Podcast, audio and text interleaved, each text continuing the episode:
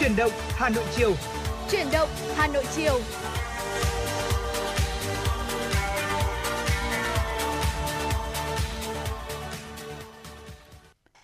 Xin được gửi lời chào tới quý vị thính giả. Rất vui khi Thu Minh và Trọng Khương trong buổi chiều ngày hôm nay lại được tiếp tục đồng hành cùng với quý vị trong chương trình Chuyển động Hà Nội chiều. Quý vị thính giả thân mến, chương trình của chúng tôi đang được phát trên kênh tin tức Hà Nội 96 MHz và cũng đang được phát trực tuyến trên website hanoionline.vn. Nếu như quý vị thính giả chúng ta có mong muốn được gửi tặng bạn bè, người thân một giai điệu âm nhạc yêu thích hay là những lời nhắn nhủ yêu thương hoặc hoặc đơn giản là yêu cầu một giai điệu âm nhạc mà quý vị thính giả chúng ta mong muốn được lắng nghe trong buổi chiều ngày hôm nay thì có thể thông qua số điện thoại nóng của chương trình là 024 3773 6688 và quý vị ờ, cũng hãy ờ, cố định tần số 96 MHz để đồng hành cùng với chúng tôi đi qua những nội dung đáng chú ý như là những tin tức thời sự cập nhật, những ờ, nội dung mà chúng tôi đã tìm hiểu để có thể là chia sẻ cùng với quý vị trong những phút sắp tới và trong buổi chiều ngày hôm nay thì còn có cả những phóng sự mà phóng viên chương trình thực hiện đã gửi về nữa. Hãy cùng ờ, đồng hành và chia sẻ với chúng tôi ờ, những quan điểm sống của quý vị, chia sẻ với chúng tôi về chuyển động của Hà Nội một ngày qua có những điều gì thông qua số điện thoại 024 3773 6688 quý vị nhé. Dạ vâng ạ và nội dung đầu tiên mà chúng tôi muốn ờ, gửi tới quý vị trong buổi chiều ngày hôm nay đó chính là một nội dung liên quan tới sức khỏe thưa quý vị. À, có thể thấy rằng là huyết áp cao thì ờ, có thể xảy ra mà không có dấu hiệu cảnh báo rõ ràng. Vậy chính xác nó là gì và làm như thế nào để chúng ta có thể kiểm soát được nó đây? Theo một báo cáo của Úc thì cứ ba người Úc sẽ có một người mắc bệnh cao huyết áp khiến cho họ có nguy cơ mắc các bệnh lâu dài như là suy tim, bệnh thận mãn tính và chứng mất trí nhớ. Ờ, nhưng huyết áp cao còn được gọi là tăng huyết áp có thể không dễ dàng bị phát hiện đâu ạ. Tổ chức đột quỵ báo cáo rằng khoảng 82% người dân không biết là mình có vấn đề trước khi mà chúng ta đi kiểm tra sức khỏe. Vậy thì hãy à, cùng tìm hiểu à, huyết áp cao là gì quý vị nhé. Thưa quý vị, huyết áp cao còn được gọi là tăng huyết áp thường có thể gây ra những hậu quả lâu dài và tàn khốc. Nó có liên quan đến việc tăng nguy cơ đau tim hoặc là đột quỵ, mệt mỏi vào ban ngày và có thể còn có hiện tượng chóng mặt. Nghiên cứu cũng cho thấy mối liên hệ giữa chứng tăng huyết áp ở tuổi trung niên với việc tăng nguy cơ mắc chứng mất trí nhớ và khả năng huyết áp cao sẽ tồn tại sau này trong cuộc sống của người bệnh. Tiến sĩ Jonathan Lipshut, bác sĩ tim mạch của Melbourne Healthcare cho biết huyết áp cao có thể ảnh hưởng đến mọi cơ quan trong cơ thể bạn, từ chân, bàn chân đến tim và não và bất cứ nơi nào ở giữa. Một khi thiệt hại đã xảy ra thì thường là quá muộn nên phòng ngừa là cách chữa trị tốt nhất. Huyết áp khỏe mạnh không chỉ giúp chúng ta trẻ về thể chất bằng cách ngăn ngừa nhiều bệnh dẫn đến tử vong sớm mà còn có thể giúp chúng ta trẻ về mặt tinh thần vì huyết áp cao cũng có thể là nguyên nhân gây ra chứng mất trí nhớ. Vậy thì đâu là nguyên nhân của uh, việc huyết áp cao ạ? Thưa quý vị, tiến sĩ Lipschutz cho biết là các yếu tố khác nhau có thể ảnh hưởng đến huyết áp, bao gồm tuổi tác, giới tính, tiền sử gia đình cũng như là nhiều tình trạng bệnh lý. Tiến sĩ có chia sẻ thêm yếu tố rủi ro lớn nhất mà có thể thay đổi được ở bệnh nhân của mình, đó là cân nặng. Yếu tố này có liên quan trực tiếp đến huyết áp theo kiểu tuyến tính và chúng ta càng thừa cân thì huyết áp sẽ càng tăng. Các yếu tố lối sống khác như là chế độ ăn uống này và tập thể dục thì cũng ảnh hưởng lớn đến huyết áp của chúng ta. Một nghiên cứu gần đây của Hoa Kỳ cho thấy rằng là căng thẳng trong công việc thì cũng có thể là gây ảnh hưởng thưa quý vị. Những người ờ, lao động sẽ phải đối mặt với sự phân biệt đối xử tại nơi làm việc, có thể sẽ có nguy cơ bị căng thẳng và tăng huyết áp cao hơn. Tiếp theo nữa thì chúng tôi muốn được chia sẻ đến với quý vị về cách để chúng ta có thể hạ huyết áp người quản lý chương trình chăm sóc sức khỏe của Heart Foundation, Natalie Raffel cho biết, việc giữ huyết áp ở mức tối ưu có thể giúp thực hiện những thay đổi quan trọng trong lối sống. Đầu tiên là một chế độ ăn uống cân bằng. Natalie Raffro nói, hãy thực hiện một chế độ ăn uống lành mạnh, nhiều rau và ngũ cốc nguyên hạt, ít chất béo bão hòa và chất béo chuyển hóa, đồng thời giảm lượng muối ăn vào vì chế độ ăn nhiều muối có liên quan đến huyết áp cao. Bên cạnh đó là hãy luôn năng động, Natalie Raffel nói thêm, tập thể dục hoặc hoạt động thể chất ít nhất là 30 phút mỗi ngày cũng đã được chứng minh là làm giảm huyết áp và kiểm soát các tình trạng khác có liên quan đến huyết áp, đến huyết áp cao như là duy trì cân nặng khỏe mạnh. Đồng thời hãy đừng hút thuốc nữa. Bỏ hút thuốc là một điều thực sự quan trọng để giảm thiểu rủi ro cho bạn. Và tiếp theo là hãy nghỉ ngơi thật tốt thưa quý vị. Theo một nghiên cứu của Đại học Flinders, đi ngủ đúng giờ và ngủ trong thời gian nhất quán cũng có thể sẽ giúp kiểm soát huyết áp của chúng ta. À, nghiên cứu cho thấy là thời gian ngủ không đều làm tăng nguy cơ tăng huyết áp lên 9 đến 15%, trong khi việc khởi phát giấc ngủ không đều có thể làm tăng nguy cơ lên 29%. Bên cạnh đó thì cũng hãy thường xuyên theo dõi huyết áp cao quý vị nhé. Huyết áp cao thường không có dấu hiệu hoặc là triệu chứng cho nên điều quan trọng là chúng ta phải theo dõi nó. Chúng ta có thể thực hiện việc này tại nhà Ờ, bằng cách là chúng ta sẽ xem hướng dẫn theo dõi huyết áp của tổ chức tim mạch. Tuy nhiên thì uh, cũng khuyến nghị là bất kỳ ai trên 18 tuổi thì chúng ta cũng đi nên kiểm tra uh, huyết áp ít nhất là 2 năm một lần bởi các chuyên gia. Từ 45 tuổi trở lên thì chúng ta nên đăng ký khám sức khỏe tim mạch với bác sĩ để có những cái đánh giá tốt hơn về nguy cơ mắc bệnh tim trong tương lai.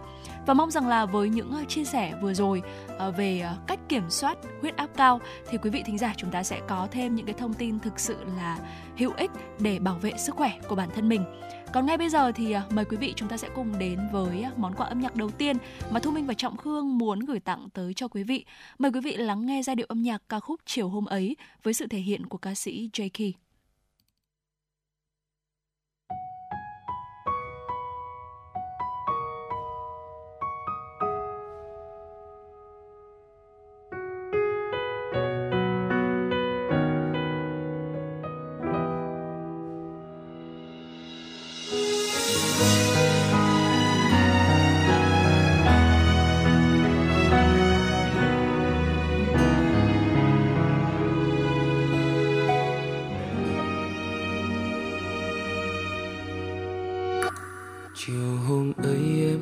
với anh. Giờ mình không nên gặp nhau nữa người ơi em đâu biết anh đau thế nào.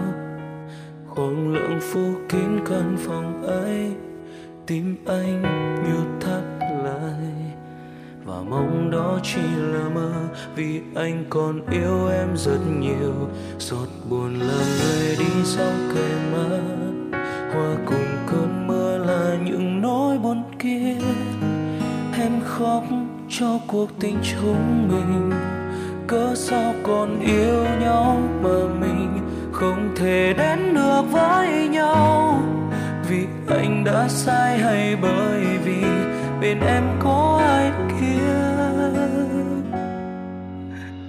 Chẳng ai có thể hiểu nổi được trái tim khi đã lớn rồi, chỉ biết trách bản thân đã mù quáng cho yêu một người vô ta từng lời hứa như vết sao lạnh lùng, cắn thật sâu trái tim này. Vì muốn thấy em hạnh phúc nên anh sẽ lùi về sau. Thời gian qua chúng ta liệu sống tốt hơn hay cứ mãi soi lừa, nhìn người mình 나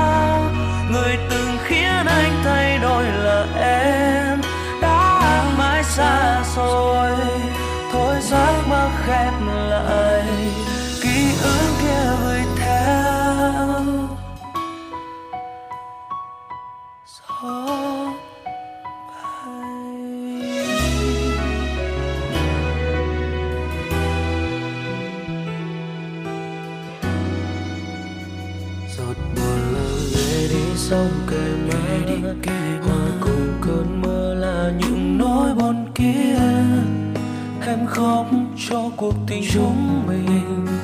Cớ sao còn yêu nhau mà mình không thể đến được với nhau? Vì anh đã sai hay bởi vì bên em có ai kia? Chẳng ai có thể hiểu nổi được trái tim khi đã lỡ yêu rồi. Chỉ biết trách bản thân đã mong yêu một người vô tâm. Từng lời hứa như vẽ sao lạnh lùng cắt thật sâu trái tim này. Vì muốn thấy em hạnh phúc nên anh sẽ lùi về sau. Thời gian qua chúng ta liệu sống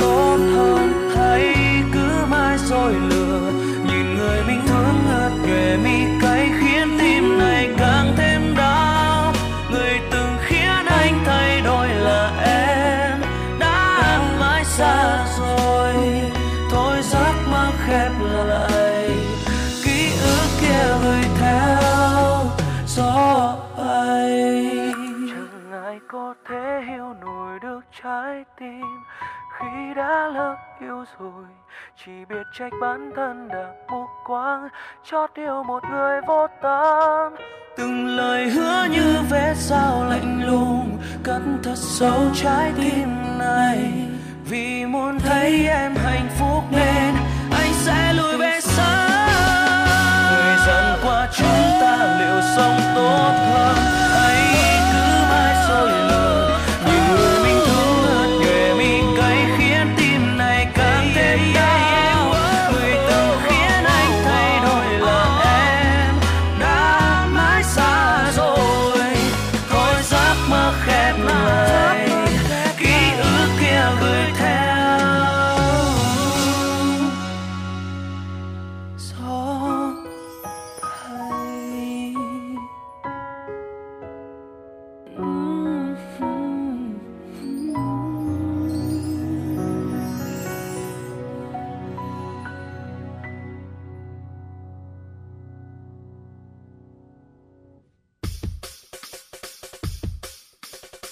Giới thiệu những tài năng âm nhạc trẻ, cập nhật những bản hit dành cho giới trẻ. giới thiệu những ca khúc làm nên tên tuổi của các nhạc sĩ trẻ. Chương trình âm nhạc dành cho bạn trẻ sẽ hội tụ những xu hướng âm nhạc mà các bạn trẻ đang quan tâm. Âm nhạc dành cho bạn trẻ phát sóng vào lúc 13 giờ 30 phút đến 14 giờ các ngày hàng tuần trên 6 FM, tần số 96 MHz của Đài Hà Nội. Trân trọng mời quý vị thính giả đón nghe. Trân trọng mời quý thính giả đón nghe. Mời quý vị và các bạn chúng ta sẽ cùng tiếp nối chương trình với dòng chảy tin tức do biên tập viên Lan Hương thực hiện.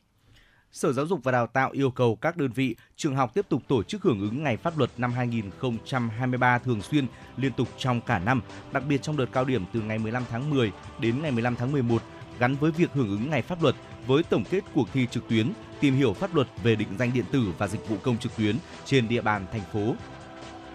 Việc chọn lựa chủ đề, nội dung pháp luật để thông tin, phổ biến đến cán bộ, viên chức, nhà giáo, học sinh cần bảo đảm thiết thực, phù hợp, bám sát nhiệm vụ, hoạt động hưởng ứng Ngày Pháp luật năm 2023 tập trung vào một số nội dung như tiếp tục tuyên truyền về sự ra đời, ý nghĩa của Ngày Pháp luật, đẩy mạnh phổ biến, giáo dục nâng cao nhận thức về nhà nước pháp quyền, xã hội chủ nghĩa Việt Nam. Trong đó tập trung phổ biến các chính sách, pháp luật của Trung ương, thành phố có nội dung liên quan trực tiếp đến lĩnh vực giáo dục, nhà trường, cán bộ, công chức, giáo viên, nhân viên, học sinh, vân vân. Hiện trên địa bàn thành phố Hà Nội, các trường ngoài công lập gần như đều sử dụng xe đưa đón học sinh. Việc bổ sung quy định cụ thể về nhận diện chất lượng xe đưa đón được nhiều phụ huynh đồng tình khi nhu cầu sử dụng rất cao. Theo dự thảo, để bảo đảm an toàn, ô tô đưa đón phải đáp ứng các yêu cầu về tiêu chuẩn an toàn kỹ thuật và bảo vệ môi trường theo quy định, có niên hạn sử dụng không quá 15 năm. Xe cần bố trí tối thiểu một người quản lý trên xe. Theo trường hợp này, nếu quy định đi vào thực tế sẽ giúp nhà trường tăng cường hơn nữa việc đảm bảo an toàn trong công tác đưa đón học sinh. Trước đến nay, các dịch vụ sử dụng xe đưa đón học sinh vẫn đang được các trường tự tổ chức, gần như chưa có một quy định cụ thể nào cho loại hình này. Thực tế đã có tình trạng xe đưa đón không đảm bảo lưu thông, tiềm ẩn nguy cơ mất an toàn. Việc đề xuất quy định cụ thể cho dịch vụ này là điều cấp thiết. Do ảnh hưởng từ giá đường thế giới, hiện nay giá đường tiêu dùng trong nước lên mức sấp xỉ 28.000 đồng một kg. Đường phục vụ sản xuất cũng tăng mạnh lên 22 đến 23.000 đồng một kg. Theo dự báo, năm nay thế giới sẽ thâm hụt khoảng 2,2 triệu tấn đường do nhiều quốc gia thực hiện chính sách kiểm soát thị trường lương thực.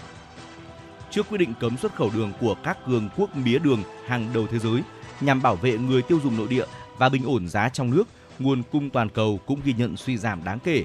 Lượng đường tồn kho trên thế giới dự kiến trong niên độ 2022-2023 sẽ giảm 13% so với niên độ trước. Thời gian gần đây, sản lượng đường ở các quốc gia xuất khẩu lớn như Ấn Độ, Thái Lan, Trung Quốc đều sụt giảm. Điều này đã tác động mạnh đến giá đường thế giới. Nhân dịp kỷ niệm 69 năm ngày giải phóng thủ đô hướng tới kỷ niệm 10 năm di tích lịch sử và danh lam thắng cảnh Hồ Hoàn Kiếm và đền Ngọc Sơn được công nhận là di tích quốc gia đặc biệt, Ban Quản lý Hồ Hoàn Kiếm và phố cổ Hà Nội phối hợp với Trung tâm Lưu trữ Quốc gia 1, Cục Văn thư và Lưu trữ Nhà nước tổ chức trưng bày tư liệu lưu trữ với chủ đề Hồ Gươm, giao lộ Đông Tây với mong muốn công chúng có cái nhìn toàn diện hơn về sự tiếp biến cảnh quan, không gian lịch sử, văn hóa Hồ Gươm trong những năm đầu thế kỷ 19 đến giữa thế kỷ 20, những hình ảnh quen thuộc về đời sống sinh hoạt của người dân Hà Nội nói chung và người dân khu vực quanh Hồ Gươm nói riêng, các công trình do người Pháp xây dựng cùng nhiều thắng cảnh di tích lịch sử, văn hóa sẽ được thể hiện qua ba chủ đề: quá trình thay đổi diện mạo Hồ Gươm, bảo tồn không gian văn hóa lịch sử Hồ Gươm, Hồ Gươm Trung tâm Dịch vụ và Văn hóa Giải trí. Triển lãm diễn ra từ ngày 6 tháng 10 năm 2023 đến hết ngày 31 tháng 10 năm 2023 tại sảnh tầng 1 của Trung tâm Thông tin Văn hóa Hồ Gươm và không gian đi bộ đường Lê Thái Tổ, đoạn đối diện đền Vua Lê. Quý vị Ngày Tây Ninh tại Hà Nội, một sự kiện ý nghĩa hưởng ứng kỷ niệm 69 năm ngày giải phóng thủ đô, mùng 10 tháng 10 năm 1954, mùng 10 tháng 10 năm 2023 được tổ chức trong 2 ngày, mùng 7 và mùng 8 tháng 10 tại Vườn Hoa Lý Thái Tổ và Đền Bà Kiệu. Ngày Tây Ninh tại Hà Nội có nhiều hoạt động đáng chú ý, giới thiệu những nét độc đáo của Tây Ninh đến người dân thủ đô, người dân cả nước và du khách quốc tế. Đến với Ngày Tây Ninh tại Hà Nội để thưởng thức chương trình nghệ thuật Hương sắc Tây Ninh, tham gia các chương trình nghệ thuật quần chúng như thử tài hát vọng cổ Nam Bộ, nhảy theo giai điệu rộn ràng của tiếng trống chưa hai dăm, tham quan trưng bày các sản phẩm ô cốp, sản phẩm dịch vụ du lịch và ẩm thực Tây Ninh đặc sắc cùng nhiều chương trình hấp dẫn khác đang chờ bạn.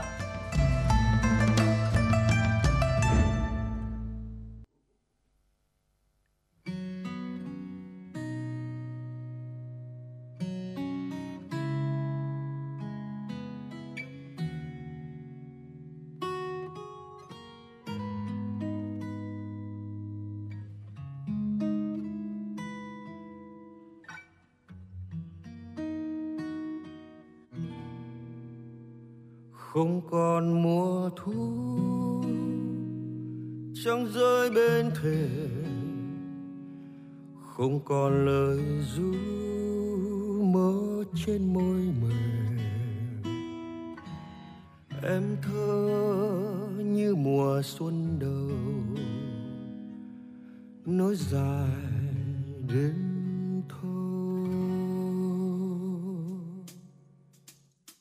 anh làm mùa thu cho em mơ màng anh làm lời ru cuốn quýt bên nàng.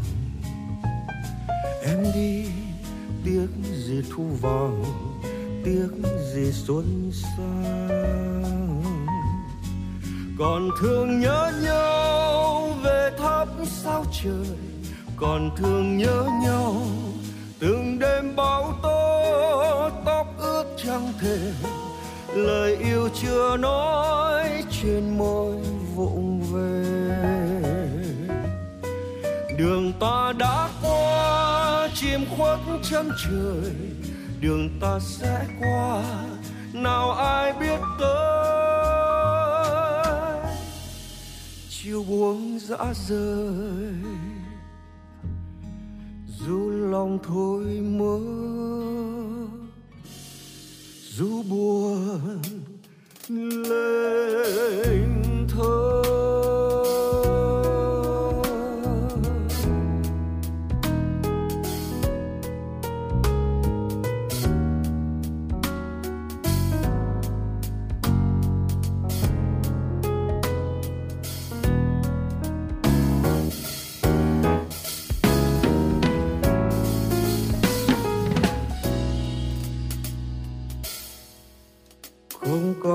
Mùa thu. Chẳng rơi bên thềm, không còn lời ru mơ trên môi mềm. Em thơ như mùa xuân đầu, nối dài đến thâu anh làm mùa thu cho em mơ màng. Anh làm lời ru quấn quýt bên nào em đi tiếc gì thu vàng tiếc gì xuân sang còn thương nhớ nhau về tháp sao trời còn thương nhớ nhau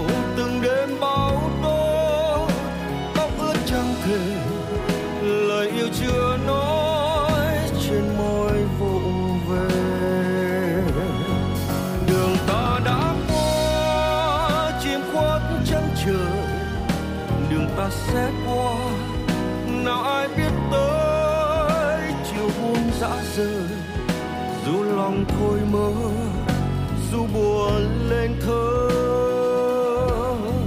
Còn thương nhớ nhau về thắp sao trời, còn thương nhớ nhau từng đêm bão tố, tóc ướt chẳng thể, lời yêu chưa nói, trên môi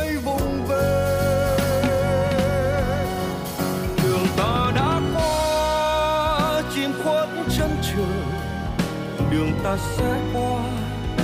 Nào ai biết tới chiều buông dã rời. Dù lòng thôi mơ, dù buồn lên thơ. Chiều buông dã rời. Dù lòng thôi mơ.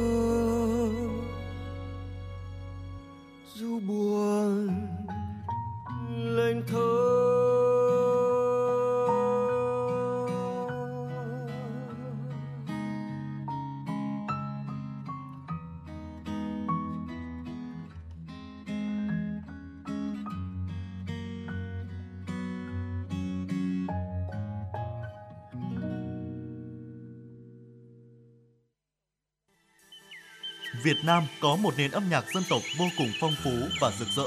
Không chỉ có giá trị nghệ thuật, âm nhạc dân tộc có sứ mệnh lớn lao khi phản ánh tâm tư, tình cảm, tâm hồn người Việt Nam và đồng hành cùng với đất nước trong những cuộc trường chinh lịch sử và sự nghiệp phát triển, hội nhập quốc tế. Đài Phát thanh Truyền hình Hà Nội xin giới thiệu đến quý thính giả thủ đô chương trình Âm sắc Việt Nam, giới thiệu một số loại hình âm nhạc dân gian truyền thống như dân ca các vùng miền, các làn điệu hát chèo, cải lương cũng như giới thiệu các loại nhạc cụ truyền thống để quý thính giả cùng thưởng thức cũng là một phần để giữ gìn những tinh hoa văn hóa của cha ông đã để lại cho chúng ta ngày nay. Chương trình Âm sắc Việt Nam được phát sóng hàng ngày trên tần số FM 96 MHz. Trân trọng kính mời quý thính giả cùng đón nghe.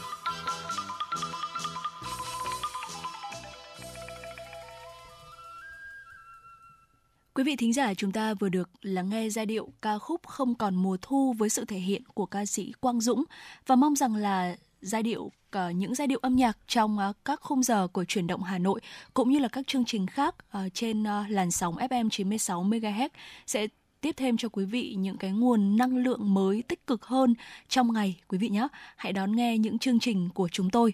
Còn ngay bây giờ thì à, mời quý vị chúng ta sẽ cùng đến với à, một tiểu mục hết sức quen thuộc của chuyển động Hà Nội, đó chính là tiểu mục Hà Nội của tôi. Thưa quý vị và các bạn, trong tâm thức của mỗi người thì đều có những miếng ngon, không phải à, không cứ phải là cao lương mỹ vị, đôi khi chỉ là chút quà quê từ gánh hàng trên phố hay là cái hương vị phở trong buổi sáng đầu đông đã đủ để làm nên nỗi nhớ rồi. Miếng ngon của người Hà Nội ẩn chứa những giá trị văn hóa được chắt chiu từ sự tinh tế trong nghệ thuật chế biến và sự lịch duyệt trong phong cách thưởng thức và qua thời gian thì đã trở thành một phần tâm thức khó phai trong mỗi người yêu Hà Nội. Thưa quý vị, món món ngon miếng ngon Hà Nội sống trong tâm thức mỗi người mang phong vị rất là riêng, có phần là hoài cổ mà lại giàu sức hút. Những sâm cầm hồ Tây, cá rô đầm xét, cà pháo hoàng mai chỉ còn trong hoài niệm. Thì cốm làng vòng, bánh cuốn thanh trì, rồi phở bò, phở gà, bún ốc, bún chả, bún thang vẫn đủ để cảm nhận tầng sâu văn hóa Hà Nội trong mỗi món ăn.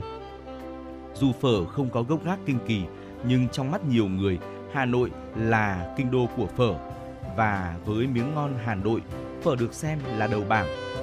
Trên những con phố có thể bắt gặp các hàng phở bò, phở gà đủ loại, hấp dẫn mọi lứa tuổi. Với những tín đồ của phở, tinh hoa đọng nhiều nhất là ở phở bò, mà phải là thứ phở chín truyền thống được chế biến với bí quyết của những gia tộc nổi tiếng như phở gia truyền bát đàn, phở cường, phở thìn, phở vui, phở sướng, phở tư lùn. Mỗi nhà một hương vị không lẫn vào nhau. Cách thái thịt, thái bánh, rồi hành hoa, rau thơm xếp vào bát cũng có nét riêng sao cho vừa miệng. Và làng phở Hà Nội cũng có phong vị riêng, không lẫn vào đâu được. Thịt chín đến độ ngọt mềm, thơm, nước dùng có vị ngọt tự nhiên, trong mà ngậy ngậy. Bánh phở lên được màu trắng đục, dẻo, mềm. Mùa đông lạnh ăn bát phở nóng, đôi môi tái nhợt, chợt thắm tươi lại. Nói thế cũng không quá. Trong những trang viết về miếng ngon Hà Nội, Nhà văn Thạch Lam dành cho phở một vị trí trang trọng với nhận định phở là một thứ quà đặc biệt của Hà Nội. Không phải chỉ riêng Hà Nội mới có, nhưng chính là vì chỉ ở Hà Nội mới ngon.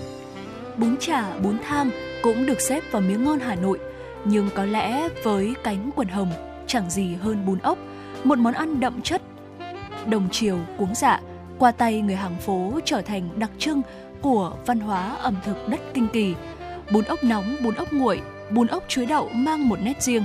Ốc chuối đậu đậm đà phong cách Hà Nội xưa, hấp dẫn với những con ốc thấm đều hương vị của chuối xanh, đậu phụ, tía tô.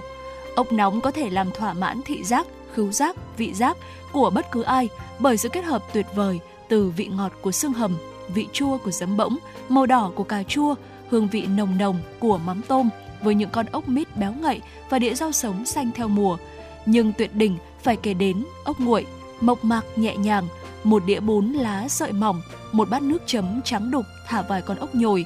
Nhưng món ngon này chất chứa nhiều chất văn hóa ẩm thực cũng như sự tinh tế của người Hà Nội và cũng thật kén khách ăn.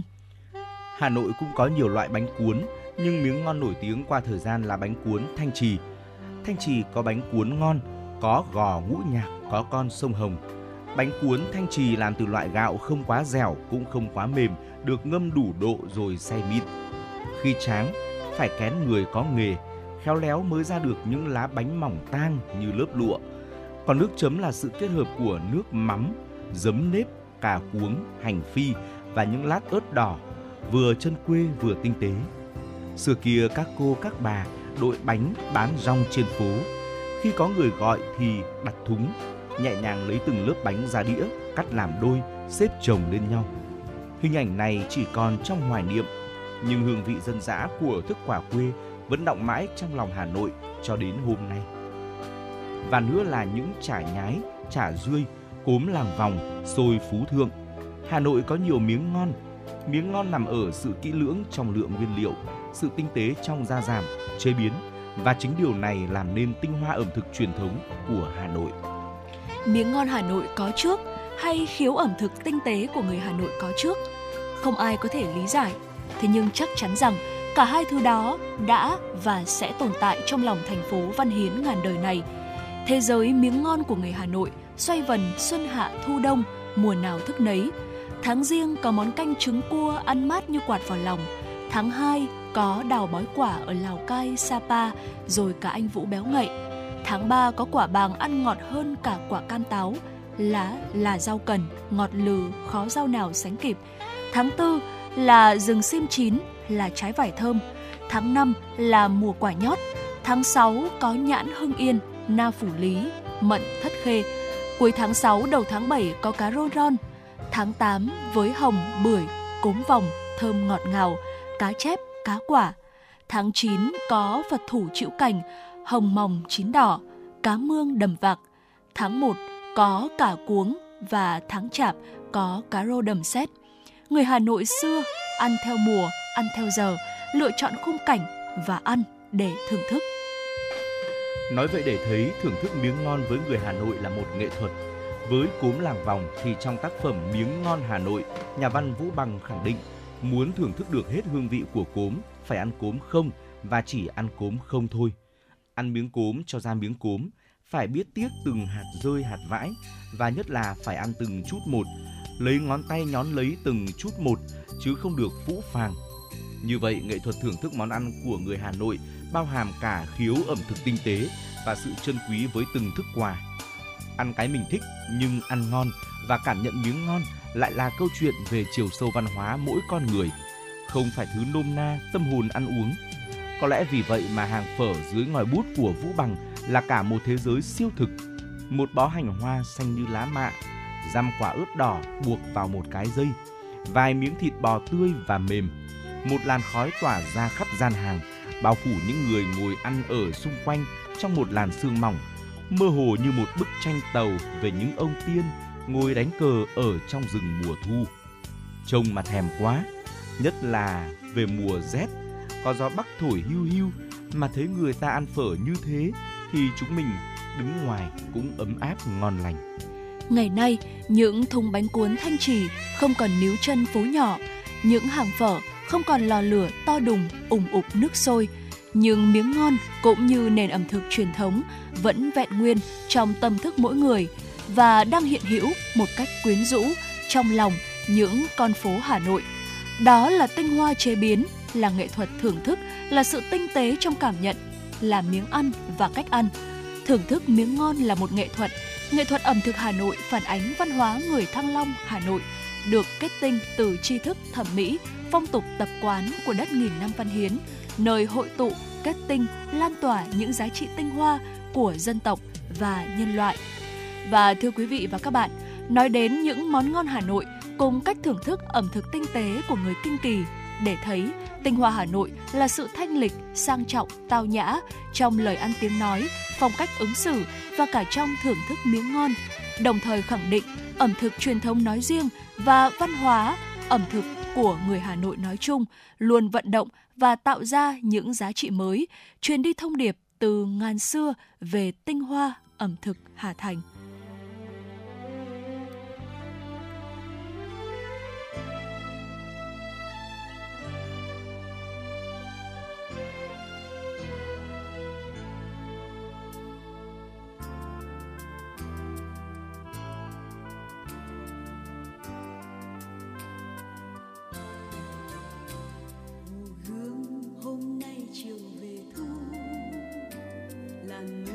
Xanh xanh lặng lờ trôi rồi bóng tháp rùa.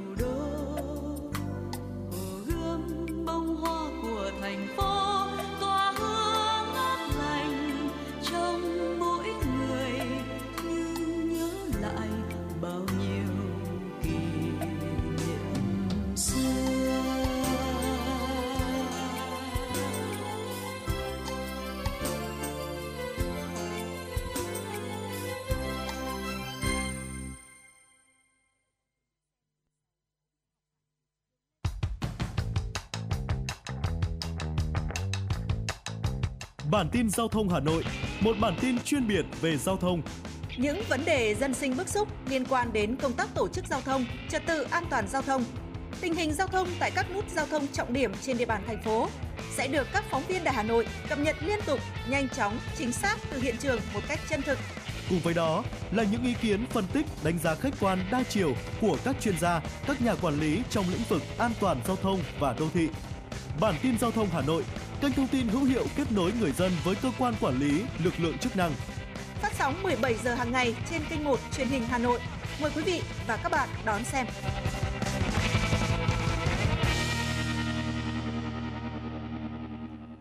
Quý vị chúng ta vừa được uh, thư giãn với giai điệu âm nhạc ca khúc Chiều Hồ Gươm với sự thể hiện của ca sĩ Hồng Nhung. Còn ngay bây giờ mời quý vị chúng ta sẽ cùng quay trở lại với dòng chảy tin tức của truyền động Hà Nội chiều. Tiếp nối chương trình là những thông tin thời sự quốc tế đáng chú ý. Chính phủ Đức cho biết tại cuộc họp được tổ chức ở thành phố Bonn, các nước phát triển đã cam kết chi 9,3 tỷ đô la Mỹ để giúp các nước nghèo giải quyết vấn đề biến đổi khí hậu. Cam kết này giúp bổ sung vào quỹ khí hậu xanh được thành lập vào năm 2010 với vai trò là phương tiện tài trợ cho các nước đang phát triển. Đây là quỹ lớn nhất nhằm mục đích cung cấp tiền để giúp các quốc gia nghèo hơn trong việc giảm lượng khí thải, đối phó với tác động của biến đổi khí hậu và thúc đẩy quá trình chuyển đổi năng lượng sạch. Số tiền cam kết tại hội nghị ở Bonn sẽ được sử dụng để tài trợ cho các dự án ở các quốc gia đang phát triển và mới nổi trong khoảng thời gian từ năm 2024 đến năm 2027 riêng chính phủ Đức đã cam kết chi 2 tỷ euro, tương đương 2,1 tỷ đô la Mỹ. Liên Hợp Quốc ước tính các nước giàu cần tăng con số cam kết cho quỹ khí hậu xanh lên 100 tỷ euro mới có thể hỗ trợ các nền kinh tế mới nổi vượt qua khủng hoảng khí hậu. Trong một tuyên bố sau hội nghị tại Malaysia ngày hôm nay, Bộ trưởng Nông nghiệp và Lâm nghiệp của các quốc gia thành viên ASEAN đã thừa nhận những tác động tiêu cực đến môi trường và sức khỏe của tập quán đốt đồng – và cam kết cùng nhau giảm thiểu và chấm dứt hoạt động này. Cam kết này được đưa ra trong bối cảnh chất lượng không khí chạm mức không tốt cho sức khỏe ở một số vùng của Malaysia những ngày gần đây và sau nhiều tuần ô nhiễm gia tăng ở Indonesia. Các nước ASEAN đã đồng ý thực hiện hành động tập thể để giảm thiểu và cuối cùng từ bỏ thói quen đốt đồng ở Đông Nam Á trong bối cảnh chất lượng không khí suy giảm và khói mù xuyên biên giới đầy lo ngại. Trung tâm khí tượng quốc gia Trung Quốc cho biết bão Kainu mang theo mưa lớn dọc theo bờ biển Quảng Đông và tỉnh Phúc Kiến lân cận. Lượng mưa ở Quảng Đông có thể đạt tới hơn 300 mm. Cơ quan này cũng đưa ra cảnh báo màu vàng khi có gió mạnh, mức cao thứ ba trong hệ thống cảnh báo 4 màu. Tỉnh Quảng Đông đã đình chỉ hàng chục tuyến phà kể từ cuối ngày hôm qua và Trung tâm khí tượng quốc gia Trung Quốc cảnh báo khách du lịch tránh xa các khu nghỉ dưỡng trên bãi biển vào ngày cuối cùng của kỳ nghỉ lễ quốc gia kéo dài một tuần vào hôm nay bão Koinu đã khiến một người thiệt mạng và gần 400 người bị thương ở Đài Loan, gây thiệt hại nặng nề nhất trên đảo Orchid. Hơn 70 chiếc thuyền bị lật hoặc chìm tại một bến cảng trên đảo. Hai trường học bị hư hại nặng và mất điện do bão. Một máy bay trực thăng của lực lượng không quân đã chở các kỹ sư đi khôi phục điện vào ngày 6 tháng 10. Chiều cao của Mont Blanc, ngọn núi cao nhất tại khu vực Tây Âu, đã giảm 2,22 m trong 2 năm qua. Đây là chiều cao thấp kỷ lục của ngọn núi này trong vòng 22 năm qua, kể từ khi công tác đo độ cao của ngọn núi này bắt đầu được tiến hành. Hiện đỉnh của ngọn núi này đang ở độ cao 4.805 m so với mực nước biển. Theo các nhà nghiên cứu, mùa hè ấm hơn đã làm giảm độ dày của lớp tuyết trên đỉnh Mont Blanc. Từ năm 2001, các nhà nghiên cứu đã bắt đầu đo chiều cao của ngọn Mont Blanc định kỳ 2 năm một lần để tập hợp thông tin về tác động của biến đổi khí hậu với dãy am Đỉnh núi đá của Mont Blanc có chiều cao 4.792 m so với mực nước biển. Tuy nhiên, lớp băng và tuyết lưu lại trên đỉnh có thể làm thay đổi chiều cao của ngọn núi tùy vào điều kiện thời tiết và gió. Thưa quý vị, vừa rồi là những tin tức quốc tế do biên tập viên Lan Hương thực hiện. Trước khi chúng ta cùng đến với những tin tức trong nước đáng chú ý, mời quý vị chúng ta sẽ cùng thư giãn với một giai điệu âm nhạc, cùng đến với ca khúc Chưa bao giờ với sự thể hiện của giọng ca Thu Phương.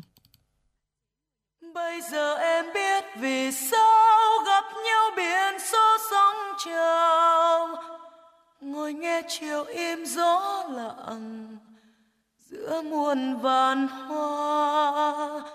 Đi về đâu cũng là thế, Buồn kia còn trong dáng ngồi. Thiên đường xưa khép lại Từ muôn năm rồi.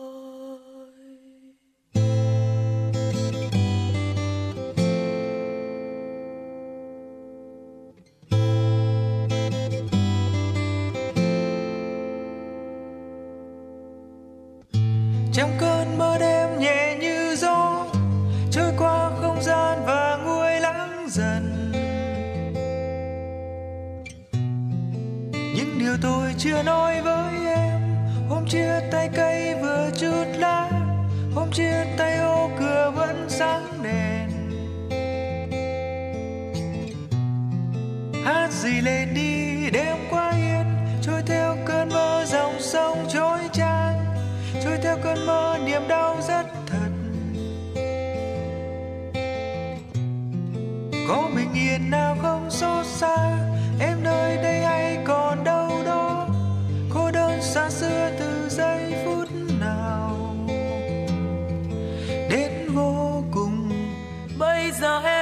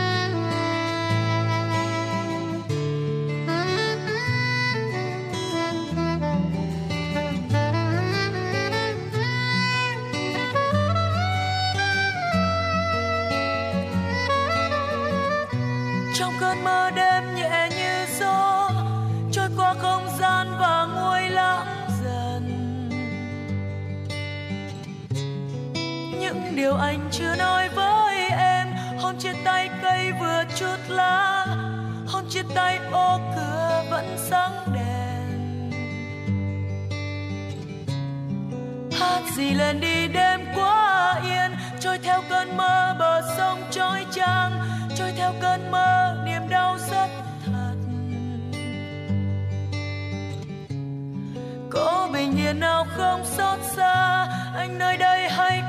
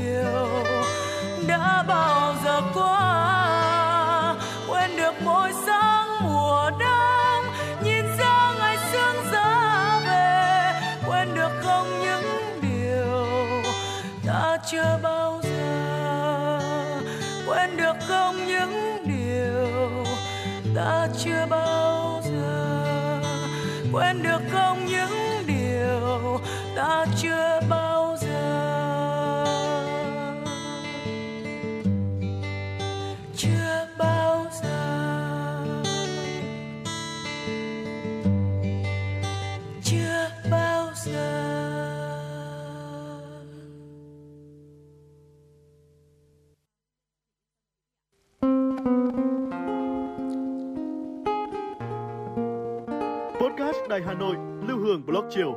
Một chương trình khá ấn tượng mang dấu ấn cá nhân của biên tập viên Lưu Hương với những câu chuyện nhỏ nhưng mang đầy ý nghĩa từ đời sống, những dòng tự sự và đặc biệt có cả những ca khúc do chính biên tập viên Lưu Hương thể hiện cùng với guitar.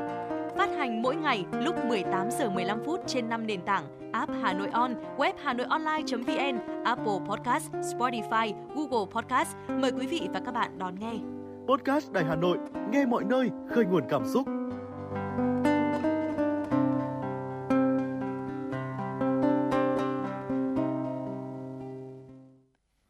Mời quý vị chúng ta sẽ cùng đến với những tin tức do biên tập viên Lan Hương thực hiện. Thưa quý vị và các bạn, theo Bộ Công an, người dân tuyệt đối không được cho mượn, cho thuê các giấy tờ cá nhân, không nhận mở tài khoản, chuyển khoản ngân hàng hay nhận tiền chuyển khoản ngân hàng cho người không quen biết.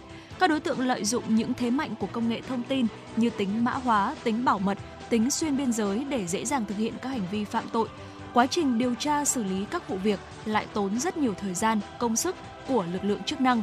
Trong 9 tháng qua, Bộ Công an đã phối hợp rất chặt chẽ với các đơn vị thuộc Bộ Thông tin Truyền thông, giả soát và ngăn chặn trên 2.400 website, tài khoản ứng dụng vi phạm pháp luật. Các website tài khoản ứng dụng vi phạm pháp luật đã bị ngăn chặn như các trang mạng hoạt động tổ chức đánh bạc, quảng cáo cờ bạc lô đề, trang mạng liên quan đến trò chơi có tính chất cờ bạc, website, tài khoản giao bán bằng cấp giả, những hội nhóm giao bán tài khoản cá nhân. Trong 9 tháng đầu năm 2023, Cảnh sát giao thông toàn quốc xử lý hơn 550.000 trường hợp vi phạm nồng độ cồn, chiếm hơn 22% tổng vụ việc xử phạt. Đại diện Cục Cảnh sát Giao thông cho biết, Bộ Công an xác định vi phạm nồng độ cồn là một trong những nguyên nhân hàng đầu dẫn đến tai nạn giao thông. Thời gian qua, cảnh sát giao thông trên cả nước đã thực hiện thường xuyên các chuyên đề xử lý vi phạm nồng độ cồn, đặc biệt từ năm 2022 đến nay, cảnh sát giao thông xử lý nghiêm lỗi này để xây dựng thói quen đã uống rượu bia thì không lái xe của người tham gia giao thông. Theo Cục Cảnh sát Giao thông, Bộ Công an đã tham mưu Ban Bí thư ban hành chỉ thị 23 và Thủ tướng Chính phủ ban hành chỉ thị 10 trong năm 2023. Công an các địa phương cũng tham mưu tỉnh ủy, thành ủy ban hành văn bản nhắc đến việc xử lý nồng độ cồn không có vùng cấm, không có ngoại lệ, không can thiệp vào việc xử lý vi phạm của cảnh sát giao thông. Hiện nay, TikTok mở văn phòng đại diện và có công ty ở Việt Nam nhưng không giao bất kỳ quyền gì cho hai đơn vị này. Dù TikTok Singapore không phải là đối tượng kiểm tra, nhưng lại là đơn vị trực tiếp quản lý vận hành cung cấp dịch vụ xuyên biên giới vào Việt Nam, nên phải chấp hành các quy định của pháp luật Việt Nam. Bộ Thông tin và Truyền thông đưa ra các biện pháp xử lý buộc TikTok Singapore khắc phục ngay các sai phạm Cụ thể, gỡ bỏ 100% các nội dung vi phạm pháp luật Việt Nam và có giải pháp cải thiện hệ thống kiểm duyệt nội dung để chủ động ngăn chặn, bổ sung việc tuân thủ pháp luật Việt Nam vào tiêu chuẩn cộng đồng, thông báo định kỳ đến tất cả người dùng về việc phải tuân thủ quy định pháp luật Việt Nam, không sử dụng thuật toán để tạo xu hướng hoặc đề xuất đến người dùng các nội dung vi phạm pháp luật Việt Nam phối hợp cung cấp thông tin để xác minh điều tra các hành vi vi phạm pháp luật trên TikTok, xác thực thông tin tài khoản để phát hiện trường hợp trẻ em khai không đúng độ tuổi, xóa các tài khoản trẻ em dưới 13 tuổi. Ngày hôm nay, Quận ủy, Hội đồng Nhân dân, Ủy ban Nhân dân, Ủy ban Mặt trận Tổ quốc Việt Nam quận Cầu Giấy tổ chức hội nghị biểu dương điển hình tiên tiến trong phong trào thi đua yêu nước, tổng kết cuộc thi viết về gương điển hình tiên tiến, người tốt việc tốt năm 2023 ban tổ chức cuộc thi viết về gương điển hình tiên tiến, người tốt việc tốt năm 2023 của quận Cầu Giấy quyết định trao giải cuộc thi cho 32 tác phẩm, tác giả và khen thưởng 47 tập thể cá nhân gồm 2 giải nhất, 3 giải nhì, 10 giải ba, 32 giải khuyến khích và phát động đợt thi đua nước rút hoàn thành các chỉ tiêu kinh tế xã hội năm 2023, đồng thời tiếp tục triển khai phong trào thi đua yêu nước, người tốt việc tốt, cuộc thi viết về gương điển hình tiên tiến, người tốt việc tốt năm 2024. Quý vị thính giả thân mến, ngay sau đây xin mời quý vị chúng ta sẽ cùng đến với những ờ, tin tức thời tiết đáng chú ý. Thưa quý vị, dự báo thời tiết đêm mùng 6 ngày mùng 7 tháng 10 năm 2023, khu vực thủ đô Hà Nội nhiều mây, đêm và sáng có lúc có mưa rào và rông, gió nhẹ. Trong mưa rông có khả năng xảy ra lốc, xét, mưa đá và gió giật mạnh. Nhiệt độ thấp nhất từ 24 đến 26 độ, nhiệt độ cao nhất từ 30 đến 32 độ. Khu vực phía Tây Bắc Bộ nhiều mây, đêm và sáng có mưa vừa, có nơi mưa to đến rất to và rải rác có rông, gió nhẹ. Trong mưa rông có khả năng xảy ra lốc, xét, mưa đá và gió giật mạnh. Nhiệt độ thấp nhất từ 22 đến 25 độ, có nơi dưới 22 độ, nhiệt độ cao nhất từ 28 đến 31 độ, có nơi trên 31 độ. Khu vực phía Đông Bắc Bộ nhiều mây, đêm và sáng có mưa rào và rông rải rác. Riêng vùng núi và Trung Du có mưa vừa, có nơi mưa to đến rất to, đêm gió nhẹ. Ngày mai gió đông bắc cấp 2 cấp 3, trong mưa rông có khả năng xảy ra lốc xét, mưa đá và gió giật mạnh. Nhiệt độ thấp nhất từ 24 đến 27 độ, vùng núi có nơi dưới 24 độ, nhiệt độ cao nhất từ 29 đến 32 độ, có nơi trên 32 độ. Khu vực từ Thanh Hóa đến Thừa Thiên Huế, phía Bắc đêm có mây, có mưa rào và rông vài nơi, ngày nhiều mây, có mưa vừa, có nơi mưa to đến rất to và rải rác có rông. Phía Nam có mây, đêm có mưa rào và rông vài nơi, ngày nắng, chiều tối có mưa rào và rông rải rác, gió nhẹ. Trong mưa rông có khả năng xảy ra lốc xét và gió giật mạnh. Nhiệt độ thấp nhất từ 24 đến 27 độ, nhiệt độ cao nhất từ 30 đến 33 độ, có nơi trên 33 độ. Khu vực từ Đà Nẵng đến Bình Thuận có mây, đêm có mưa rào và rông vài nơi, ngày nắng, chiều tối có mưa rào và rông rải rác, gió nhẹ. Trong mưa rông có khả năng xảy ra lốc xét và gió giật mạnh. Nhiệt độ thấp nhất từ 24 đến 27 độ, nhiệt độ cao nhất từ 31 đến 34 độ, có nơi trên 34 độ. Khu vực Tây Nguyên có mây, đêm có mưa rào và rông vài nơi, ngày nắng, chiều tối có mưa rào và rông rải rác, gió nhẹ. Trong mưa rông có khả năng xảy ra lốc xét và gió giật mạnh. Nhiệt độ thấp nhất từ 21 đến 24 độ, nhiệt độ cao cao nhất từ 28 đến 31 độ, có nơi trên 31 độ. Có mây, đêm có mưa rào và rông vài nơi, ngày nắng, chiều tối có mưa rào và rông rải rác, gió Tây Nam cấp 2, cấp 3. Trong mưa rông có khả năng xảy ra lốc xét và gió giật mạnh. Nhiệt độ thấp nhất từ 23 đến 26 độ, nhiệt độ cao nhất từ 31 cho đến 34 độ. Và thưa quý vị, phần uh, dự báo thời tiết, phần thông tin thời tiết vừa rồi cũng đã khép lại uh, dòng chảy tin tức trong khung giờ đầu tiên của chuyển động Hà Nội buổi chiều ngày hôm nay. Thế nhưng chúng tôi sẽ còn tiếp tục cập nhật những tin tức tiếp theo trong khung giờ thứ hai của chương trình. Quý vị hãy giữ sóng và tiếp tục đồng hành cùng với Thu Minh và Trọng Khương quý vị nhé. Còn ngay bây giờ thì mời quý vị chúng ta sẽ cùng đến với uh, nội dung cuối cùng của uh, khung giờ thứ nhất chuyển động Hà Nội chiều đó chính là tiểu mục khám phá thế giới. Và trong tiểu mục khám phá thế giới này thì uh, chúng ta sẽ cùng đến với ờ, đất nước Singapore. Uh, một đất nước được coi là một đất nước hạnh phúc nhất châu Á. Để xem điều gì khiến cho người trẻ ở đây cảm thấy hạnh phúc. Thưa quý vị, theo báo cáo mới nhất thì Singapore là đất nước hạnh phúc nhất châu Á và xếp thứ 25 trong bảng xếp hạng thế giới năm 2023. Trong mấy năm qua, Singapore tiến lên đều đặn trong bảng xếp hạng hạnh phúc nhất thế giới.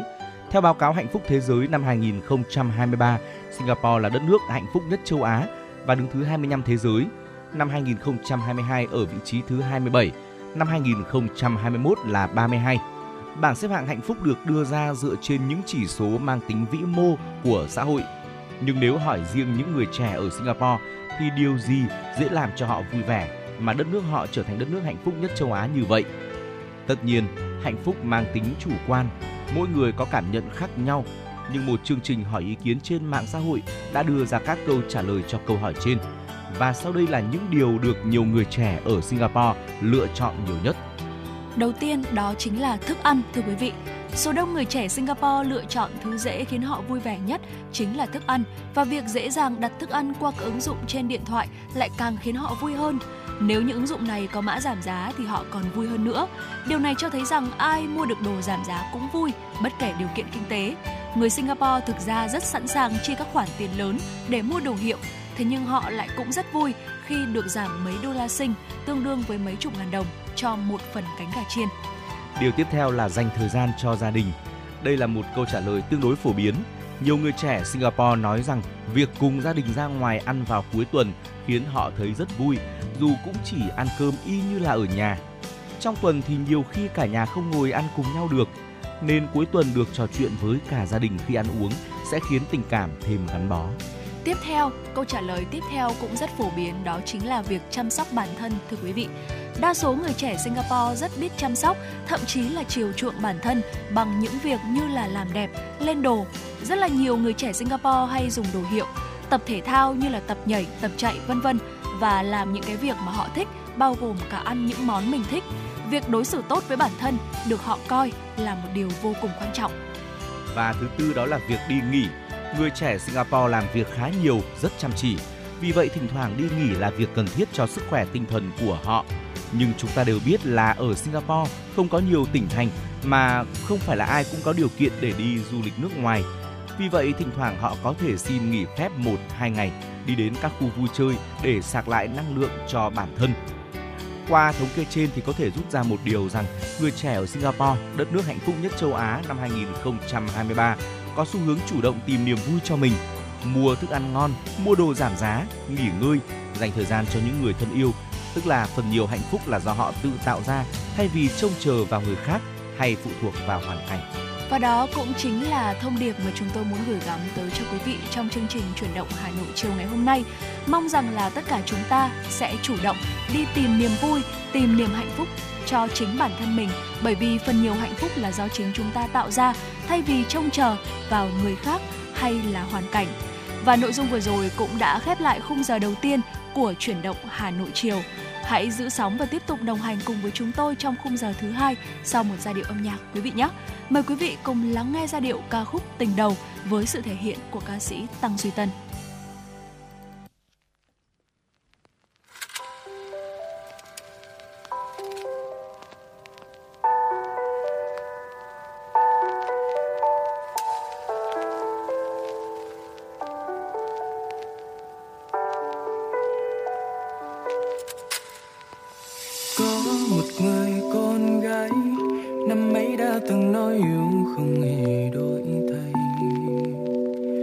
giờ nào ngờ tiếng yêu vui phai quá vội để cho mối tình đầu ta phớ chôn giấu trong từng giấc mơ khi còn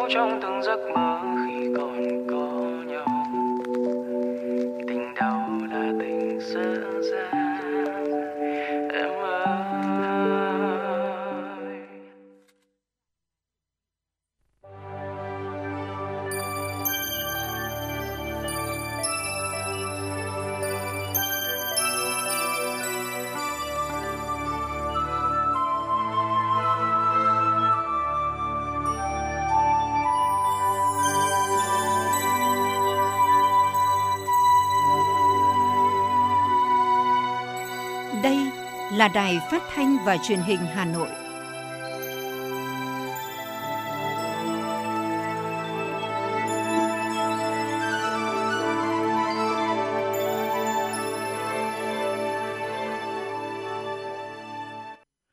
Quý vị và các bạn thân mến, quý vị và các bạn đang quay trở lại với chuyển động Hà Nội chiều được phát sóng trực tiếp trên tần số FM 96 MHz. Đồng thời chương trình của chúng tôi cũng được phát trực tuyến trên trang web hanoionline.vn. Nếu như quý vị bỏ lỡ khung giờ phát sóng trực tiếp thì cũng có thể nghe lại trên hanoionline.vn và tiếp tục đồng hành với quý vị trong 60 phút tiếp theo của chương trình là Trọng Khương và Thu Minh. Ngay bây giờ thì chúng tôi muốn mời quý vị hãy cùng cố định tần số 96 MHz và lắng nghe một số thông tin thời sự cập nhật đáng chú ý sau đây. Thưa quý vị và các bạn, hôm nay Ban tuyên giáo Thành ủy Hà Nội chủ trì phối hợp với Sở Thông tin và Truyền thông, Hội Nhà báo thành phố Hà Nội tổ chức hội nghị giao ban triển khai nhiệm vụ công tác báo chí thành phố tháng 10 năm 2023 trong đó đẩy mạnh tuyên truyền, biểu dương các điển hình tiên tiến, gương người tốt việc tốt, tuyên truyền hướng tới hội nghị vinh danh công dân thủ đô ưu tú năm 2023, đặc biệt là tuyên truyền về tình hình dịch bệnh, các biện pháp phòng chống dịch bệnh sốt xuất huyết và các dịch bệnh khác trên người. Ban tuyên giáo thành ủy đề nghị các cơ quan báo chí thủ đô tập trung tuyên truyền về việc góp ý vào dự thảo luật thủ đô sửa đổi, trong đó nhấn mạnh đến những đột phá về cơ chế chính sách, qua đó góp phần xây dựng thủ đô phát triển mạnh mẽ trong giai đoạn tới. Cùng với đó là thông tin kịp thời về vấn đề quy hoạch thủ đô trong giai đoạn tới, những kết quả phát triển kinh tế xã hội trong 9 tháng và nhiệm vụ trọng tâm 3 tháng cuối năm 2023, việc triển khai dự án đầu tư xây dựng đường vành đai 4 vùng thủ đô Hà Nội. Thưa ủy quyền của Chủ tịch nước, Bí thư huyện ủy Trương Mỹ Nguyễn Văn Thắng đã trang trọng trao bằng truy tặng danh hiệu vinh dự nhà nước bà mẹ Việt Nam anh hùng đối với mẹ Nguyễn Thị Tèo ở thôn Tân Mỹ, xã Thụy Hương. Lãnh đạo huyện Trường Mỹ đã trao huân chương độc lập hạng 3 tới 37 gia đình có nhiều công hiến vì nền độc lập tự do của Tổ quốc. Mặc dù còn khó khăn nhưng nhiều năm qua, các cấp ủy đảng, chính quyền, mặt trận Tổ quốc và các đoàn thể nhân dân huyện Trường Mỹ đã thực hiện đầy đủ chế độ, chính sách, thường xuyên thăm hỏi, động viên, chăm lo về vật chất và tinh thần đối với các đối tượng chính sách theo quy định của Đảng và Nhà nước. Bên cạnh đó, huyện Trường Mỹ đã chủ động tạo điều kiện để hỗ trợ các đối tượng chính sách xây dựng nhà tình nghĩa, tu sửa, nâng cấp nhà ở xuống cấp, tặng sổ tiết kiệm cho hộ gia đình người có công, có hoàn cảnh khó khăn trong cuộc sống. Viện Huyết học Truyền máu Trung ương cho biết hiện lượng máu dự trữ ở mức thấp, chỉ đáp ứng 50% so với nhu cầu cho các cơ sở y tế. Đặc biệt, nhóm máu A chỉ chiếm 10 đến 12% tổng lượng máu, trong khi mức dự trữ an toàn cần đến 20 đến 25%. Nguyên nhân của tình trạng này là nhu cầu sử dụng máu và chế phẩm máu tại Hà Nội và các tỉnh phía Bắc thời gian gần đây tăng cao hơn, cùng với áp lực phải hỗ trợ cho khu vực Tây Nam Bộ và Tây Nguyên. Bên cạnh đó, dịch sốt xuất huyết bùng phát với nhiều ca chuyển nặng cũng khiến nhu cầu máu, đặc biệt là chế phẩm tiểu cầu tăng lên. Theo thông tin từ Trung tâm Kiểm soát Bệnh tật Hà Nội, trong tuần qua thủ đô đã ghi nhận gần 2.600 ca sốt xuất huyết mới tại 30 trên 30 quận huyện thị xã. Đây cũng là tuần có số ca mắc cao nhất kể từ đầu năm 2023 đến nay. Để bảo đảm nhu cầu máu và chế phẩm máu cho cấp cứu và điều trị người bệnh, Viện Huyết học Truyền máu Trung ương kêu gọi mọi người thu xếp thời gian tham gia hiến máu nhóm A tại viện, 5 điểm hiến máu cố định và các điểm hiến máu lưu động do cơ quan địa phương tổ chức. Tiếp tục cập nhật tình hình điều trị nạn nhân vụ cháy trung cư mini ở Khương Hạ, quận Thanh Xuân, Phó giáo sư tiến sĩ Đào Xuân Cơ, giám đốc bệnh viện Bạch Mai cho biết nam bệnh nhân 37 tuổi, công tác tại Lữ đoàn Thông tin 21 Bộ đội Biên phòng là nạn nhân nặng nhất của vụ cháy trung cư mini, hiện đã không còn phải thở máy. Bệnh nhân đã được rút can mở khí quản tự thở bệnh nhân đã trải qua 22 ngày điều trị, chăm sóc và theo dõi tại bệnh viện Bạch Mai. Những tiến triển về sức khỏe của bệnh nhân này đến nay không chỉ là niềm vui của gia đình người bệnh mà còn là kết quả của sự nỗ lực không ngừng trong quá trình điều trị cho bệnh nhân của tập thể y bác sĩ bệnh viện Bạch Mai.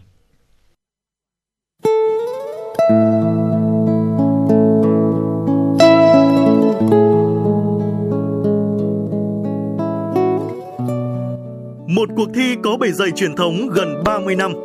Một khởi đầu của các diva làng nhạc Việt. Là bệ phóng cho nhiều tài năng âm nhạc. Tiếng hát truyền hình Hà Nội đã trở lại mùa thi 2023 với tên gọi Tiếng hát Hà Nội với 4 vòng thi. Các thí sinh từ khắp mọi miền Tổ quốc được thử sức tranh tài trong 3 phong cách âm nhạc, thính phòng, dân gian, nhạc nhẹ với cơ hội được vinh danh và tỏa sáng Vòng chung kết được tổ chức ngày 28 tháng 10 năm 2023 tại thủ đô Hà Nội. Giải nhất cuộc thi trị giá 200 triệu đồng. Các giải nhì, giải ba và giải chuyên đề đều có giá trị cao và được các nhà tài trợ trao thêm những giải thưởng đặc biệt. Tiếng hát Hà Nội 2023, một cuộc thi, một cơ hội so tài và tỏa sáng. Tiếng hát Hà Nội, chấp cánh cho các tài năng. Trân trọng cảm ơn tập đoàn Vingroup và các công ty thành viên đã đồng hành cùng chương trình.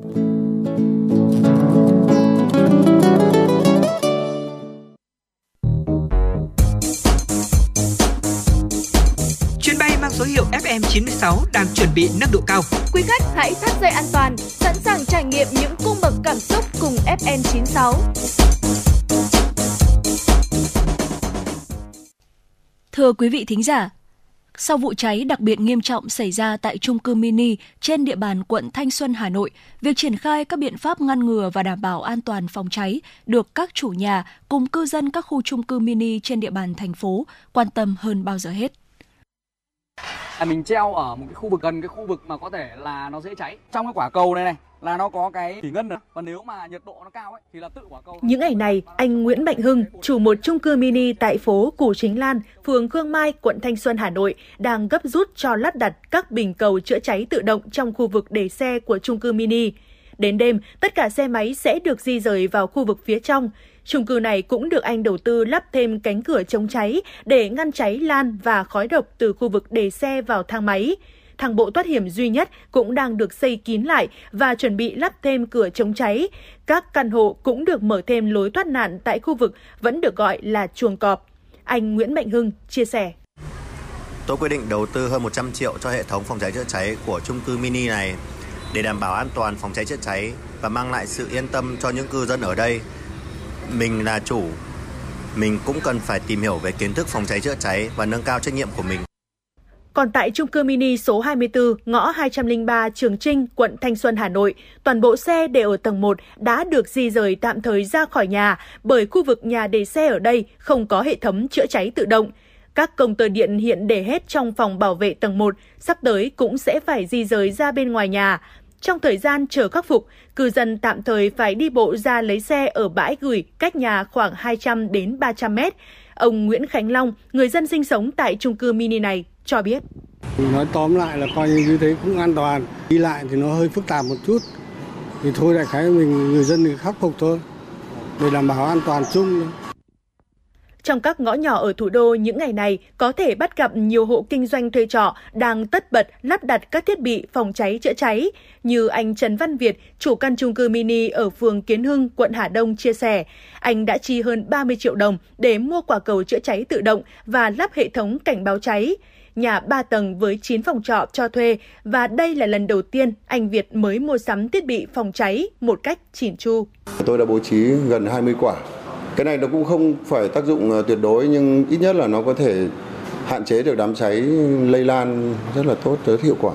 Cũng ờ, đang ờ, lắp thêm cái hệ thống báo cháy tự động một số người dân thuê trọ ở chung cư mini cũng tích cực tìm hiểu một số thiết bị phòng cháy chữa cháy như bình bột, mặt nạ phòng độc cũng như kỹ năng thoát hiểm, cứu nạn trong một số tình huống khẩn cấp.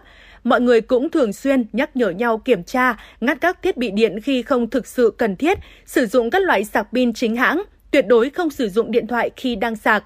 Một số người dân chia sẻ. Gia đình nhà tôi trước đây thì cũng đã được học tập vì không phải nguyên công an mà đến mà đã được ra phường học tập rồi cách phòng cháy, chữa cháy ở ngoài phường. Rồi về nhà mình cũng phải tự ờ, lo.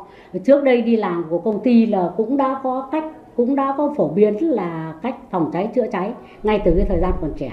Cho đến bây giờ là mình cũng vẫn phải lo. Thì cũng phải ờ, thay đổi một chút.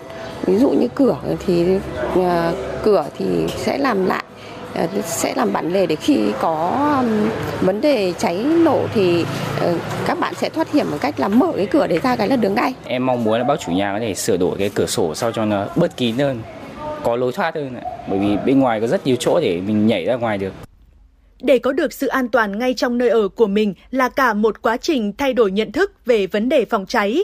Ở tòa nhà từ 5 tầng trở lên, nhiều chủ thuê trọ đã chọn phương án thoát hiểm bằng thang inox cố định ngay ban công các tầng. Ông Phạm Hoàng Giáp, chủ trung cư mini tại quận Đống Đa, Hà Nội, cho biết.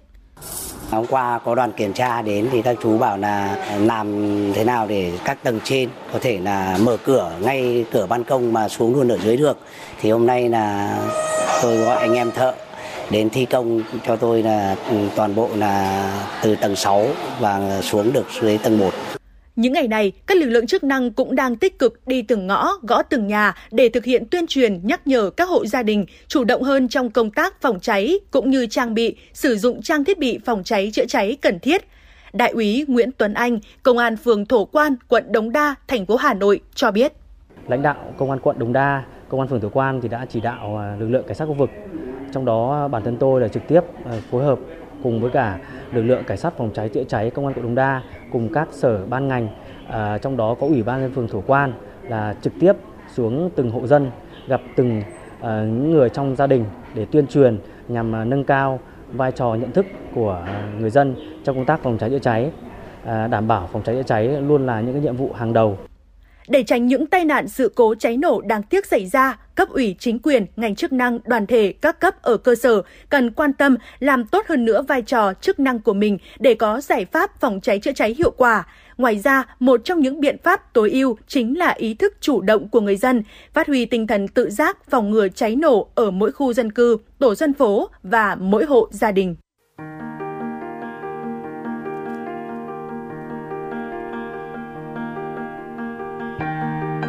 Quý vị và các bạn đang theo dõi kênh FM 96 MHz của đài phát thanh truyền hình Hà Nội. Hãy giữ sóng và tương tác với chúng tôi theo số điện thoại 024 3773 6688. FM 96 đồng hành trên mọi nẻo đường. đường.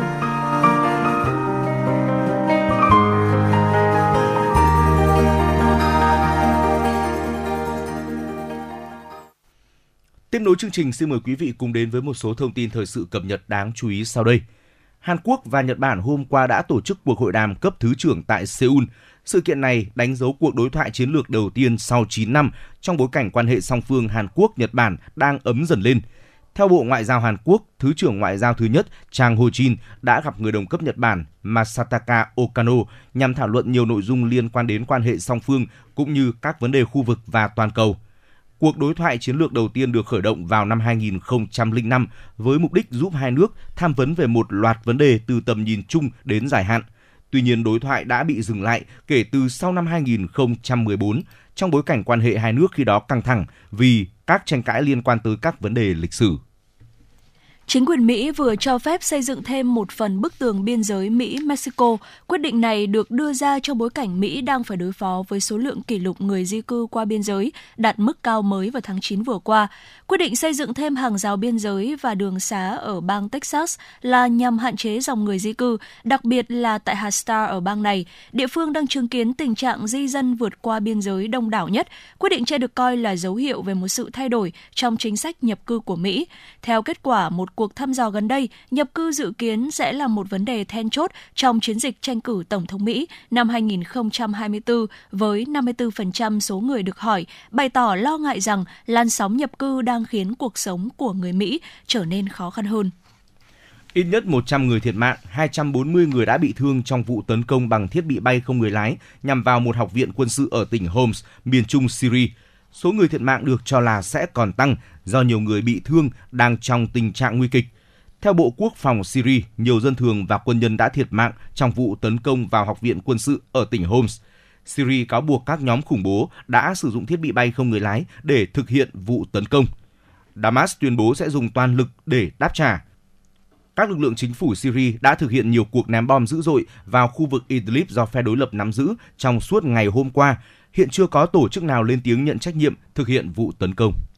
Không chỉ với quả chanh, tội phạm tống tiền cũng đang là vấn nạn với nhiều sản phẩm nông nghiệp khác tại Mexico như chuối, xoài hay cà chua. Quả chanh vốn là một nguyên liệu rất quen thuộc với ẩm thực của Mexico. Quốc gia Trung Mỹ này cũng là nhà sản xuất chanh hàng đầu thế giới. Tuy nhiên, những năm gần đây, tình trạng tội phạm băng đảng đã gây ảnh hưởng mạnh tới các trang trại trồng chanh tại Mexico, đẩy người nông dân vào tình thế khó khăn để bảo vệ sinh kế của mình. Tại bang Michoacán của Mexico, các trang trại chanh và chuối chiếm một diện tích lớn đất nông nghiệp trong vùng. Tuy nhiên gần đây, một số nông dân đã phải bỏ hoang trang trại của mình do không thể đủ sống trước tình trạng tống tiền của các băng nhóm tội phạm. Giới chức địa phương cũng đang nỗ lực nhằm bảo vệ hoạt động kinh tế của người dân trước các băng đảng. Một trong những biện pháp gây chú ý đó là các chuyến xe hàng chở chanh xuất đi đang được hộ tống bởi cảnh sát. Quý vị và các bạn thân mến, đó là những thông tin thời sự quốc tế đáng chú ý. Tiếp nối chương trình, xin mời quý vị cùng đến với phóng sự mà phóng viên chương trình đã thực hiện. Thưa quý vị và các bạn, đầu tháng 11 tới, Trung tâm Đổi mới Sáng tạo Quốc gia sẽ được khánh thành tại khu công nghệ cao Hòa Lạc, NIC Hòa Lạc. Công trình Trung tâm Đổi mới Sáng tạo Quốc gia được kỳ vọng là không gian dành cho đổi mới sáng tạo lớn nhất Việt Nam, với nhiều cơ chế ưu đãi đặc thù nhằm thu hút các tập đoàn doanh nghiệp công nghệ lớn, các tổ chức hỗ trợ, ươm tạo uy tín thế giới, các chuyên gia trí thức trong và ngoài nước. Tuy vậy vẫn còn nhiều khó khăn, thách thức đặt ra trong phát triển hoạt động đổi mới sáng tạo tại Việt Nam, cần sự vào cuộc của các ban ngành và cộng đồng doanh nghiệp. Mời quý vị cùng đến với phóng sự có tựa đề Trung tâm đổi mới sáng tạo quốc gia, kỳ vọng lớn, thách thức nhiều. Với tổng diện tích sàn làm việc gần 20.000 m2, gồm hai khối nhà làm việc và một khối nhà trung tâm hội nghị quốc tế, NIC Hòa Lạc là môi trường thúc đẩy đổi mới sáng tạo và phát huy hiệu quả vai trò của một trung tâm đi đầu, là một mắt xích quan trọng trong hệ thống các trung tâm đổi mới sáng tạo nhằm hoàn thiện hệ sinh thái khởi nghiệp sáng tạo. Thứ trưởng Bộ Kế hoạch và Đầu tư Trần Duy Đông nhấn mạnh từ 2019 đến 2021 thì chúng ta mới không được và cái nguồn lực, cái thành lập đầu tư cái trung tâm này là xã hội hóa. Và cái việc triển khai tích cực vượt qua các khó khăn của cả giãn cách xã hội của covid thì chúng ta cũng khánh thành được theo đúng tiến độ, cũng thể hiện quyết tâm của Việt Nam phát triển khoa học công nghệ đổi mới sáng tạo. Và đây với một cái cơ sở vật chất hiện đại, với một cái thiết kế cũng thông minh, nó sẽ là cái điểm đến kỳ vọng của các cái thành tố của hệ sinh thái đổi mới sáng tạo trong nước và quốc tế sự kiện này hết sức có nghĩa cả về thời điểm cũng như là thể hiện nỗ lực và cái kiên định tiếp tục thực hiện chính sách đổi mới sáng tạo của Việt Nam. Trong những năm gần đây, hoạt động về đổi mới sáng tạo đang dần trở thành trụ cột chính trong các cơ sở giáo dục, đặc biệt là giáo dục đại học. Thực tế, nhiều trường đại học đã thành lập các tổ chức liên quan đến đổi mới sáng tạo gắn với đào tạo nâng cao chất lượng nguồn nhân lực cũng như nghiên cứu và các hoạt động đổi mới sáng tạo khác – đơn cử như chiến lược phát triển Đại học Quốc gia Hà Nội đến năm 2030, tầm nhìn đến năm 2045 đặt ra mục tiêu đến năm 2025 thuộc nhóm 100 đại học hàng đầu châu Á hoặc nhóm 500 đại học hàng đầu thế giới. Đến năm 2030 thuộc nhóm 300 đại học hàng đầu thế giới. Để đạt mục tiêu này, Đại học Quốc gia Hà Nội chủ trương đầu tư phát triển tiềm lực khoa học công nghệ đạt tiêu chí của Đại học đổi mới sáng tạo, thiết lập được hệ sinh thái nghiên cứu sáng tạo khởi nghiệp với sự tham gia mạnh mẽ của các doanh nghiệp, đặc biệt xác định nhiệm vụ trọng tâm là tập trung phát huy uy tín học thuật, thúc đẩy phát triển khoa học công nghệ và đổi mới sáng tạo, góp phần tạo động lực cho phát triển kinh tế xã hội, bảo đảm quốc phòng an ninh và phát huy giá trị văn hóa con người Việt Nam. Với quy mô hiện nay, hơn 60.000 sinh viên, 1.000 nghiên cứu sinh và đội ngũ nhà khoa học hàng đầu, hy vọng qua sự phối hợp với Trung tâm Đổi mới sáng tạo, Đại học Quốc gia Hà Nội sẽ phát huy được lĩnh vực thế mạnh liên quan đến chip bán dẫn và hydrogen. Ông Nguyễn Trung Hiển, Phó trưởng Ban Khoa học Công nghệ Đại học Quốc gia Hà Nội, nói. Chúng tôi thường xuyên có các hoạt động đưa các cán bộ khoa học, các giảng viên, sinh viên lên trên cơ sở của Đại học Quốc gia Hà Nội trên Hòa Lạc thì đấy cũng là những cái yếu tố rất là thuận lợi để có thể tham gia sâu rộng vào trong các hoạt động này. Bên cạnh đó thì với cái định hướng là triển khai các hoạt động đổi mới sáng tạo thì chúng tôi cũng rất là quan tâm đến cái việc là thúc đẩy phát triển các doanh nghiệp khởi nguồn, doanh nghiệp spin-off, doanh nghiệp khoa học công nghệ ờ, để làm sao các nhà khoa học của Đại học Quốc gia Hà Nội có thể gắn kết sâu rộng hơn nữa trong việc chuyển giao công nghệ cũng như gắn bó với các cái doanh nghiệp để có thể đóng góp một phần nào đó vào cái việc phát triển kinh tế xã hội nói chung theo các chuyên gia, việc hình thành các trung tâm sáng tạo đổi mới ở Việt Nam là vô cùng cần thiết. Tuy nhiên, hệ sinh thái đổi mới sáng tạo của nước ta chưa thực sự chạm tới những doanh nghiệp nhỏ và vừa vì về pháp lý có nhiều văn bản hỗ trợ chưa thực sự rõ ràng, rất khó triển khai. Về nhân lực giáo dục và đào tạo tại trường đại học còn nặng về lý thuyết, thiếu kinh nghiệm thực tế cho sinh viên. Nhiều cơ quan bộ ban ngành đã đưa ra nhiều chính sách hỗ trợ, nhưng các doanh nghiệp vừa và nhỏ vẫn loay hoay không biết tìm sự hỗ trợ vốn từ đâu, rồi các chính sách thu hút nhân tài trong lĩnh vực này còn thiếu. Do vậy, rất cần tiếp tục hoàn thiện cơ chế chính sách, khuyến khích hoạt động đổi mới sáng tạo tại Nghị định 94-2020 của Chính phủ nhằm tạo cơ sở pháp lý thuận lợi để Trung tâm Đổi mới Sáng tạo Quốc gia và hệ sinh thái đổi mới sáng tạo trên cả nước tiếp tục phát triển, tạo sức hấp dẫn để thu hút nhân tài, chuyên gia trong và ngoài nước, các tập đoàn công nghệ lớn từ các nước có trình độ công nghệ phát triển, đóng góp tích cực vào việc chuyển đổi mô hình tăng trưởng, nâng cao năng suất và năng lực cạnh tranh quốc gia phù hợp với tình hình kinh tế xã hội của Việt Nam. Ông Trần Đắc Trung, Phó trưởng ban Ban Quản lý Khu Công nghệ cao Hòa Lạc cho biết. Thì chúng ta cũng đang xây dựng các cái cơ chế chính sách. Một là Bộ Kế đầu tư cũng đang sửa Nghị định 94. Hai là Ban Quản lý cũng đang tham gia góp ý vào luật đô thì cũng để hoàn thiện dần dần các cái chính sách cho cái hoạt động này. Và đặc biệt là tập trung các cái chính sách tại khu công nghệ cao và để truyền thông tới thông điệp cho tất cả các khu vực các trường. Đây là một điểm đến cho hoạt động đổi mới sáng tạo nói riêng cũng như hoạt động phát triển nghiên cứu phát triển khoa học công nghệ nói chung. Với những giải pháp cụ thể trong tương lai, Trung tâm Đổi mới sáng tạo quốc gia sẽ là hạt nhân phát huy tối đa thế mạnh của cộng đồng đổi mới sáng tạo và chấp cánh các dự án sáng tạo tiềm năng, thể hiện quyết tâm và chỉ đạo sát sao của chính phủ trong việc hỗ trợ phát triển hệ sinh thái đưa Việt Nam trở thành điểm đến của đổi mới sáng tạo trong khu vực và trên thế giới.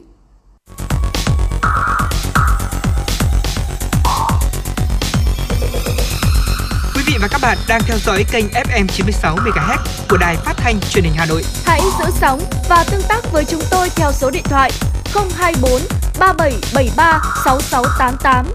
FM 96 đồng hành trên mọi nẻo đường. đường.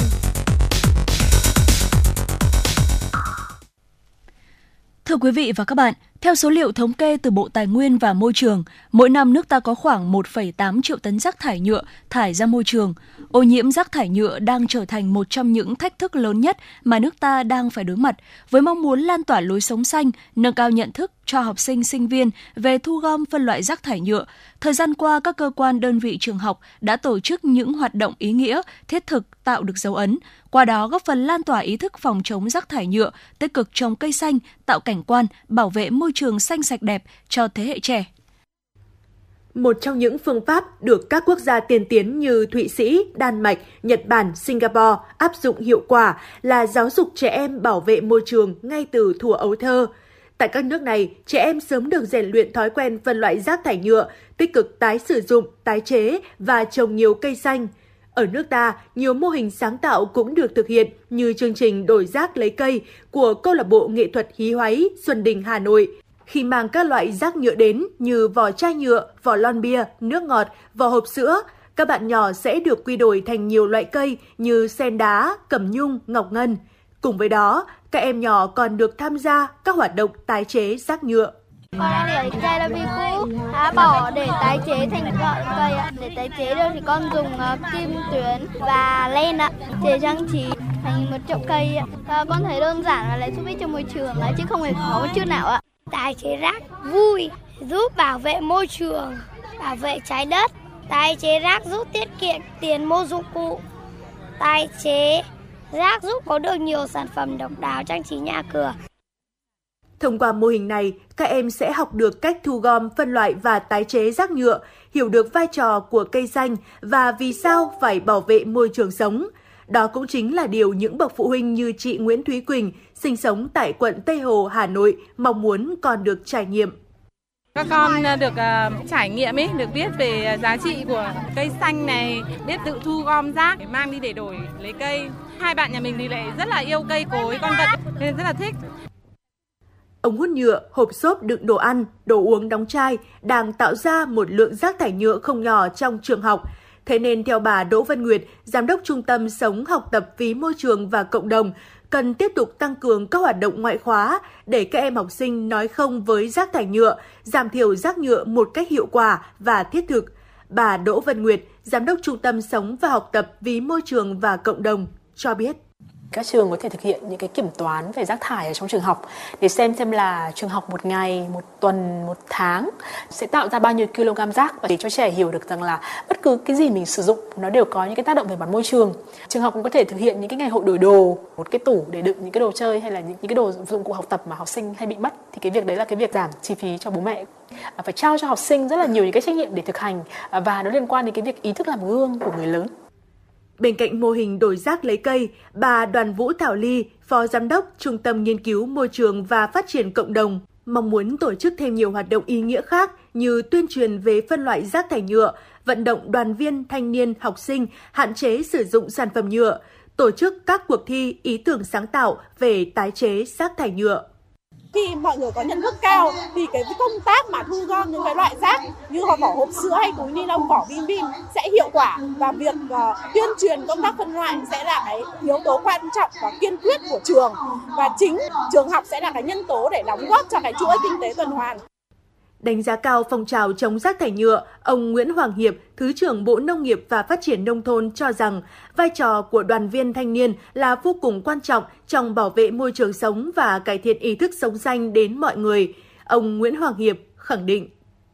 Trong ờ, công tác uh, truyền thông thì cái bầu nhiệt huyết ấy, cái sự xả thân ấy, cộng với trí tuệ của thanh niên, các cái nền tảng truyền thông hiện nay thì những cái nền tảng truyền thống thì càng ngày sẽ càng bị hạn chế. Thì những cái nền tảng mới hoặc là ví dụ như là cách tiếp cận mới thay đổi phương thức truyền thông chẳng hạn thì trông chờ vào các bạn thanh niên. Những hành động nhỏ nhưng mang ý nghĩa lớn, thế hệ tương lai của đất nước đang chuyển đi thông điệp mạnh mẽ để cùng chung tay xây dựng lối sống xanh, bảo vệ môi trường và đặc biệt là hạn chế rác thải nhựa. Một khi thói quen và nhận thức của trẻ em về bảo vệ môi trường được nâng cao, các em sẽ là lực lượng nòng cốt góp phần thay đổi nhận thức cả một thế hệ trong công cuộc bảo vệ môi trường. Quý vị và các bạn đang nghe chương trình chuyển động Hà Nội chiều, chỉ đạo nội dung Nguyễn Kim Khiêm, chỉ đạo sản xuất Nguyễn Tiến Dũng, đạo diễn và biên tập chương trình Xuân Luyến Thanh Duyên, thư ký chương trình Lan Hương, MC Trọng Khương Thu Minh cùng kỹ thuật viên Duy Anh phối hợp thực hiện. Tiếp nối chương trình, xin mời quý vị cùng thưởng thức một giai điệu âm nhạc nhẹ nhàng.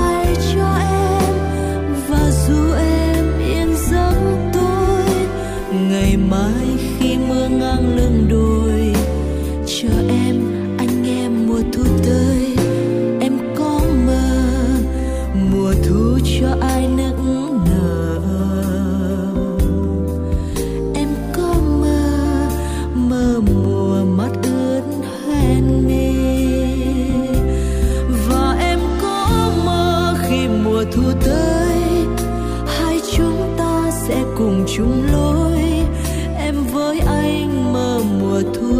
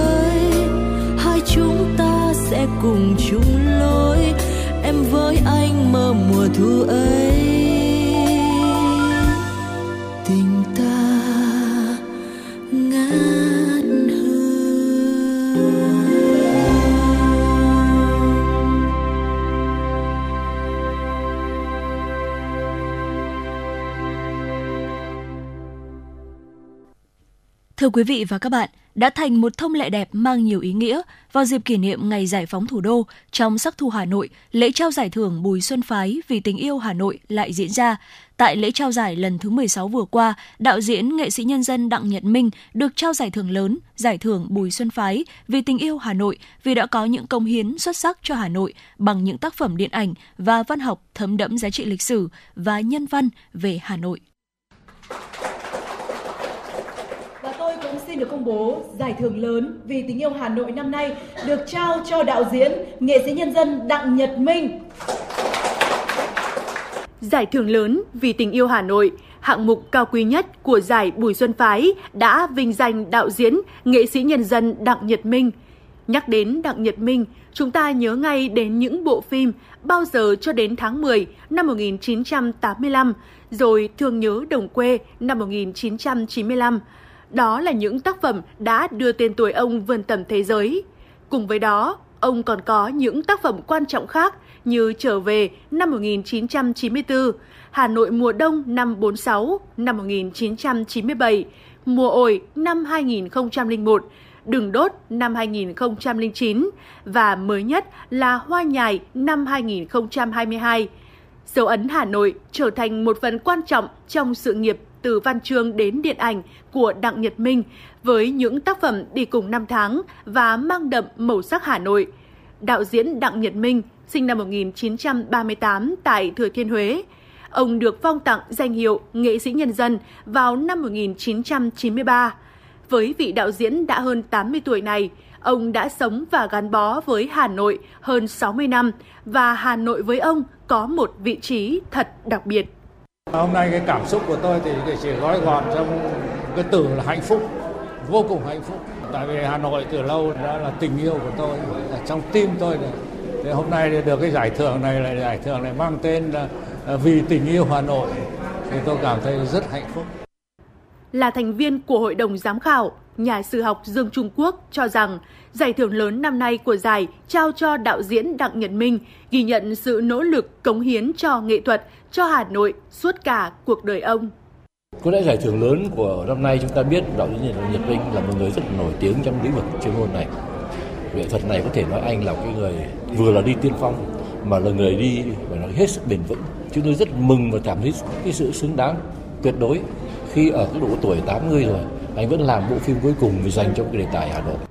Giải thưởng Bùi Xuân Phái vì tình yêu Hà Nội do báo Thể thao và Văn hóa, Thông tấn xã Việt Nam và gia đình cố họa sĩ Bùi Xuân Phái thành lập từ năm 2008 nhằm trao cho các tác giả tác phẩm ý tưởng việc làm có giá trị khoa học, nghệ thuật cao, thấm đượm tình yêu Hà Nội.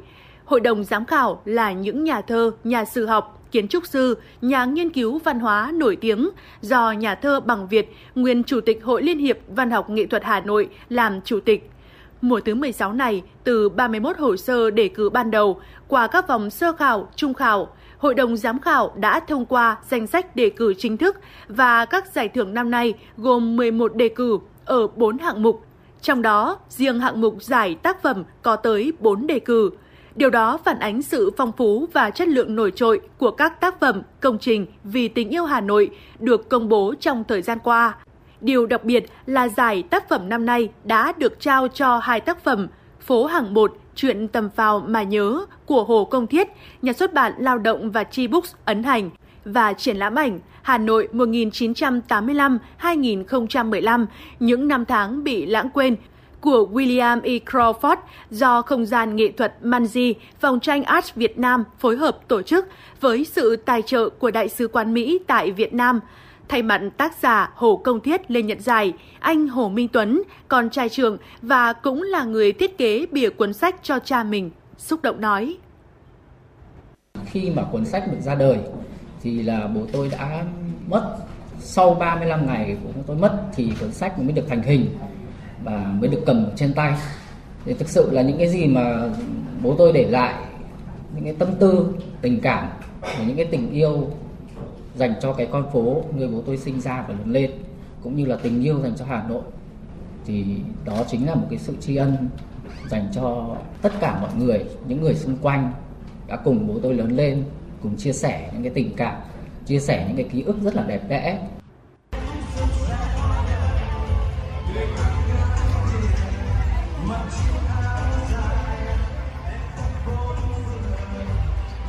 Đó là không khí sôi động trong Festival Thu Hà Nội đến để yêu lần đầu tiên được tổ chức vừa diễn ra cách đây ít hôm do Trung tâm xúc tiến đầu tư thương mại du lịch thành phố Hà Nội, Ủy ban nhân dân thành phố Hà Nội tổ chức. Sự kiện này cũng được gọi tên trong giải Việc làm vì tình yêu Hà Nội năm nay. Giải ý tưởng vì tình yêu Hà Nội được trao cho chủ trương và các bước chuẩn bị tích cực của thành phố Hà Nội, trường Đại học Thủ đô Hà Nội cùng các đơn vị liên quan nhằm đưa Hà Nội học thành một môn học trong giáo dục phổ thông tại Hà Nội. Thành ủy Hà Nội đã giao nhiệm vụ cho Đại học Thủ đô Hà Nội xây dựng và triển khai đề án bồi dưỡng kiến thức Hà Nội học cho giáo viên phổ thông trên địa bàn thành phố Hà Nội giai đoạn 2021-2025 định hướng đến năm 2030, tầm nhìn đến năm 2045. Tiến sĩ Lê Thị Thu Hương, trưởng khoa văn hóa du lịch, Đại học Thủ đô Hà Nội, chủ nhiệm đề án, cho biết hiện nay các nhà khoa học cùng với nhóm tác giả đang triển khai xây dựng nội dung các chuyên đề, dự kiến sẽ hoàn thành trong năm 2023 để dạy thử nghiệm ở một số đối tượng. Đến năm 2024, các lớp bồi dưỡng sẽ bắt đầu diễn ra trong vòng khoảng hơn một năm. Có thể hiểu một cách ngắn gọn, Hà Nội học là phổ biến những kiến thức về địa lý, văn hóa, lịch sử, kinh tế và những yếu tố khác của Hà Nội cho thế hệ trẻ của thủ đô mà tôi nghĩ rằng là không phải là chỉ thế hệ trẻ thủ đô mà người dân thủ đô cũng cần biết về thủ đô của mình nhất là những người mà đang làm việc và học tập trên mảnh đất này. Giải Bùi Xuân Phái vì tình yêu Hà Nội thật đặc biệt khi dành sự tôn vinh cho tất cả những người yêu Hà Nội và vì Hà Nội. Và dù tình yêu không đong đếm được, nhưng những tác phẩm, ý tưởng, việc làm cho Hà Nội đều hiện hữu và thấm đẫm tình yêu vì Hà Nội dấu yêu. Còn ngay bây giờ mời quý vị thính giả chúng ta sẽ cùng thư giãn với giai điệu âm nhạc ca khúc Hà Nội mùa thu. vang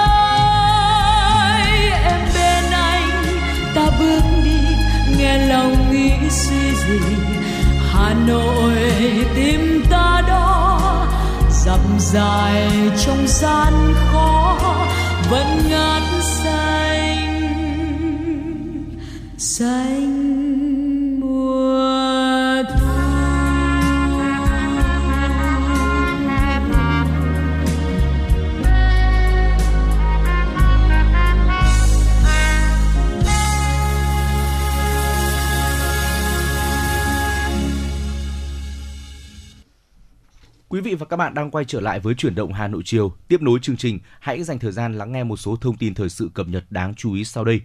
Thưa quý vị, trong những ngày qua, gạo Thái Lan và Pakistan đang có xu hướng tiếp tục giảm, trong khi giá gạo Việt Nam có xu hướng ổn định quanh mốc 610 đến 615 đô la Mỹ một tấn.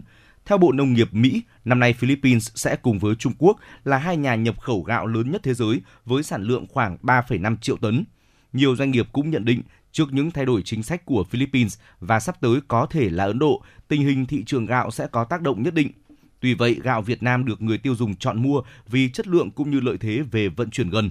Do vậy, theo hướng tích cực và giá gạo của Việt Nam sẽ vẫn giữ ở mức trên 600 đô la Mỹ một tấn từ nay đến cuối năm.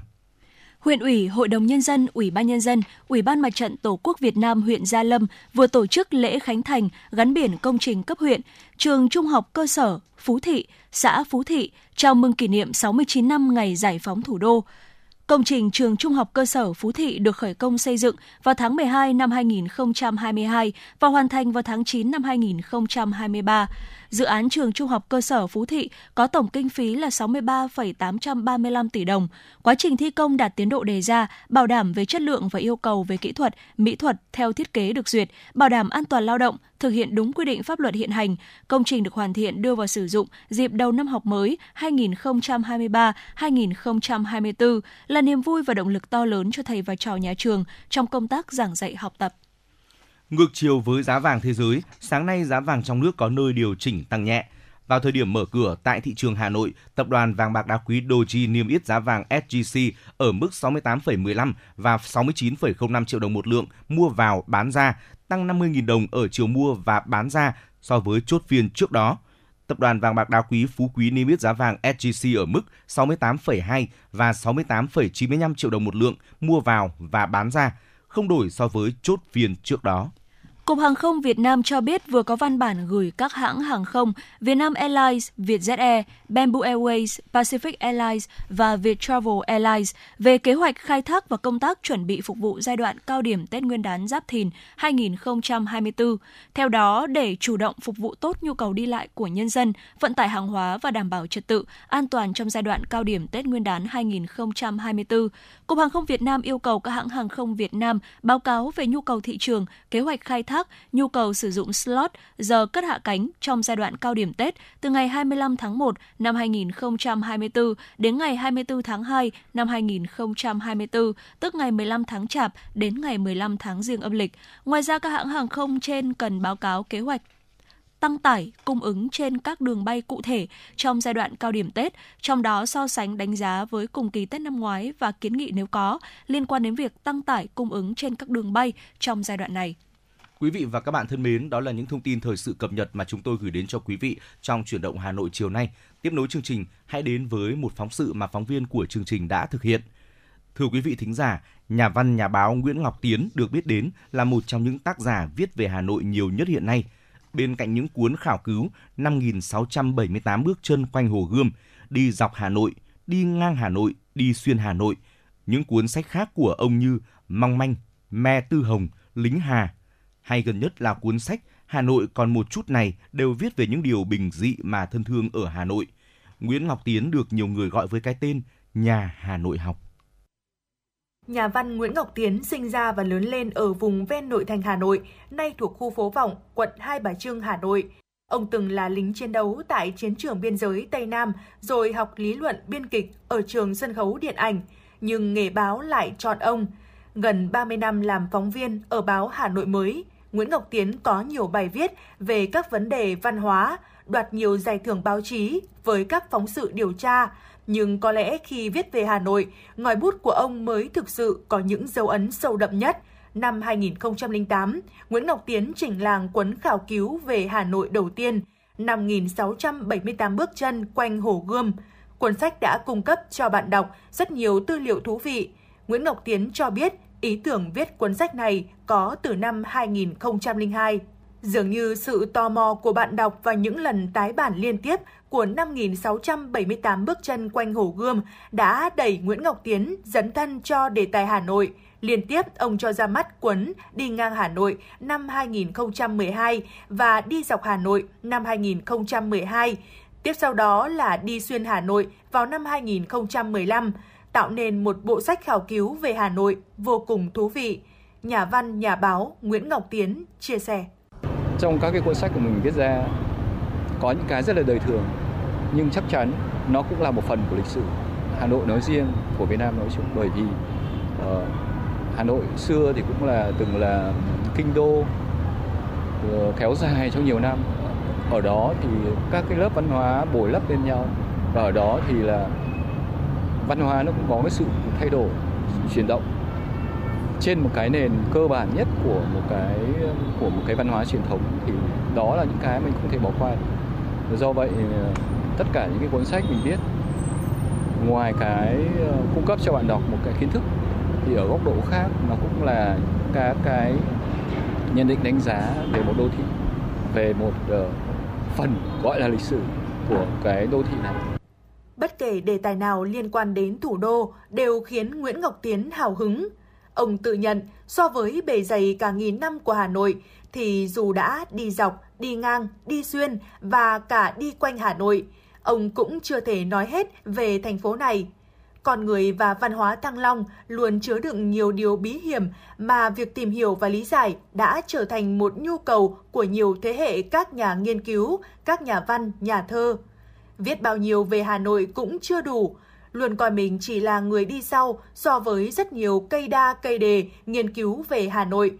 Nên nhà báo, nhà văn Nguyễn Ngọc Tiến cố gắng chọn cho mình một lối đi riêng với những khám phá thú vị mới mẻ về Hà Nội. Chẳng thế mà trong lời tựa đầu những trang sách của nhà văn Nguyễn Ngọc Tiến, nhà báo, nhà phê bình Nguyễn Hòa đã viết Dù có thể đã sống cùng thời với anh, nhưng nếu không quan sát, không lưu giữ trong trí nhớ, ai đó sẽ ngạc nhiên vì đọc điều Nguyễn Ngọc Tiến kể qua ngòi bút của Nguyễn Ngọc Tiến. Người Hà Nội cùng thời lại có thể hình dung về tiếng chuông tàu điện len keng, những giai thoại dân gian, những bài văn vần từng lưu truyền một thùa về Hà Thành, về tem phiếu, về một thời khốn khó. Là những cuốn sách của Tiến nó nó được viết dưới bút pháp của người làm báo nhưng đồng thời nó là làm một khảo cứu lịch sử tư liệu. Nên tính chính xác của nó cao hơn nhiều. Có thể mỗi người có một cái tiếp cận khác nhau. Nhưng đây là một cách tiếp cận nghiêm túc có trách nhiệm. Và nữa được viết tới vào ngoài vào ngoài bút của một người nhà, người viết văn của một nhà văn một nhà báo. Cho nên là các cái công trình khảo cứu ấy nó hấp dẫn. Các tác phẩm của Nguyễn Ngọc Tiến viết về Hà Nội thiên về mảng đời sống thị dân những thay đổi hiện nay của người Hà Nội chứ không phải là các tác phẩm khảo cứu lịch sử. Nguyễn Ngọc Tiến không nhìn Hà Nội theo con mắt đạo đức mà theo hiện thực xã hội. Hà Nội với ông là những thứ gần gũi và thân thương. Đọc các ký sự khảo cứu công phu của Nguyễn Ngọc Tiến, thấy ông rất yêu Hà Nội, yêu một cách cụ thể, chi tiết. Nhà văn Nguyễn Trường Quý chia sẻ. Theo tôi coi anh Ngọc Tiến giống như là một sử nhân của Hà Nội ấy. Tức là anh cứ tỉ mẩn ghi chép những cái câu chuyện ờ, mà phản ánh cố gắng là phản ánh cốt lõi cái bản chất của sự vật, hiện tượng ấy. thay vì là viết theo hướng ngợi ca hay là có tính chất sử thi, thì ở những cái trang viết của Ngọc Tiến, nó đậm chất dân gian và đậm những cái cách nhìn ấy, có nhất soi chiếu số phận con người ấy. thì ở đấy thì thấy còn có cả cái số phận nhỏ, lồng số phận lớn, số phận của một đô thị nữa thì cái đó là bức tranh nó rất là hấp dẫn nhà văn, nhà báo Nguyễn Ngọc Tiến đã giành nhiều giải thưởng cao quý về văn học nghệ thuật. Hai cuốn sách Đi ngang Hà Nội và Đi dọc Hà Nội của ông được trao tặng giải thưởng Bùi Xuân Phái vì tình yêu Hà Nội. Ông là một trong 10 cá nhân được đề nghị xét tặng danh hiệu Công dân ưu tú thủ đô năm 2023.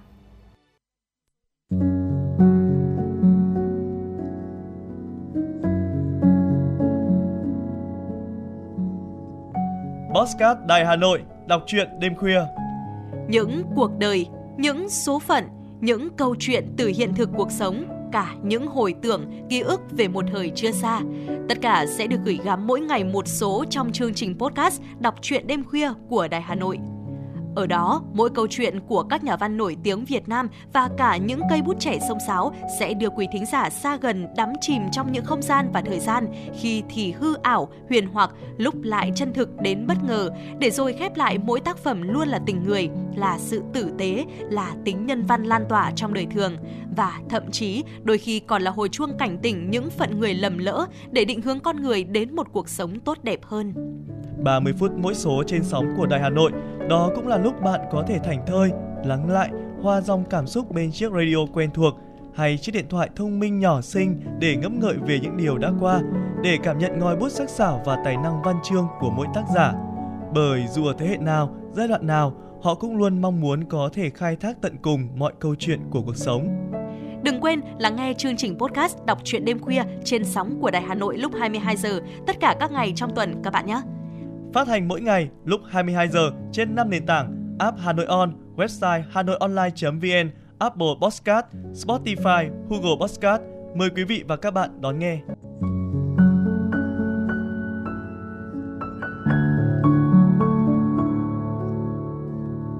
Quý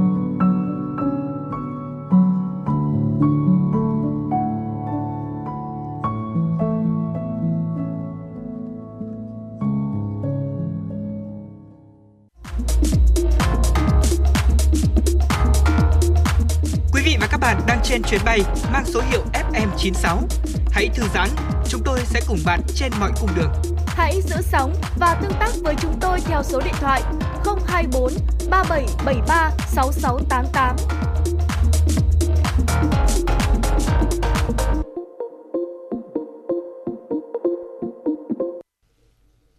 Đến đây thì thời lượng của chuyển động Hà Nội chiều hôm nay cũng đã hết, nhưng chúng ta sẽ vẫn luôn được gặp nhau vào khung giờ này hàng ngày trên tần số 96 MHz của Đài Phát thanh và Truyền hình Hà Nội.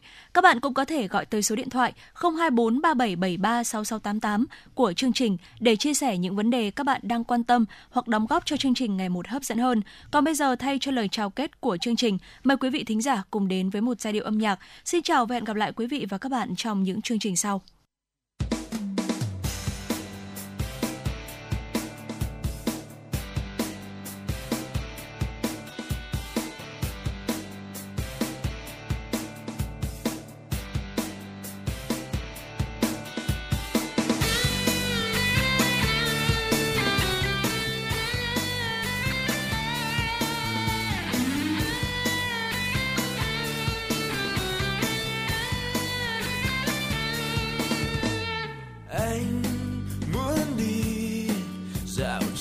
Khắp muôn nơi để ngắm mây trời cùng với cây đàn. Anh hát em biết không rằng trong trái tim anh là thoáng em cười, là chút mơ hồ. Hà Nội là gió mơn man bờ hồi là nắng ấm áp bồi hồi là mái tóc em, là phố quanh co bàn cờ là tiếng dâu đêm vẫn thơ. Là một chiều lang thang tình cờ, gặp nụ cười em trao. Là một chiều ngây ngô tìm về, bước chân em người giữa đời này. Hồ gươm vẫn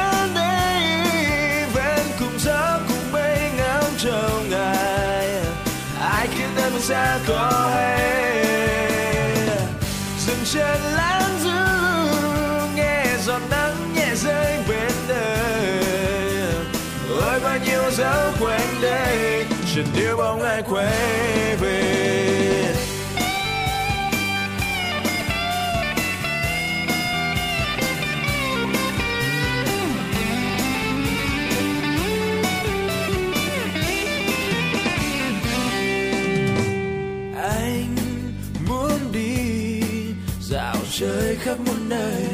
Để ngắm mây trời, cùng với cây đàn, anh hát em biết không, rằng trong trái tim anh là thoáng em cười, là chút mơ hồ, Hà Nội.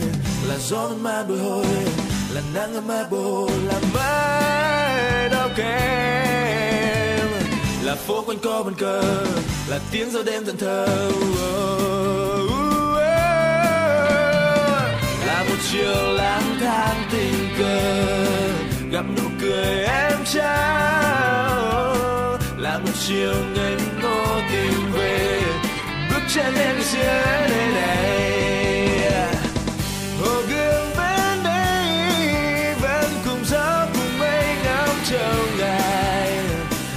nhìn nơi phương xa cõi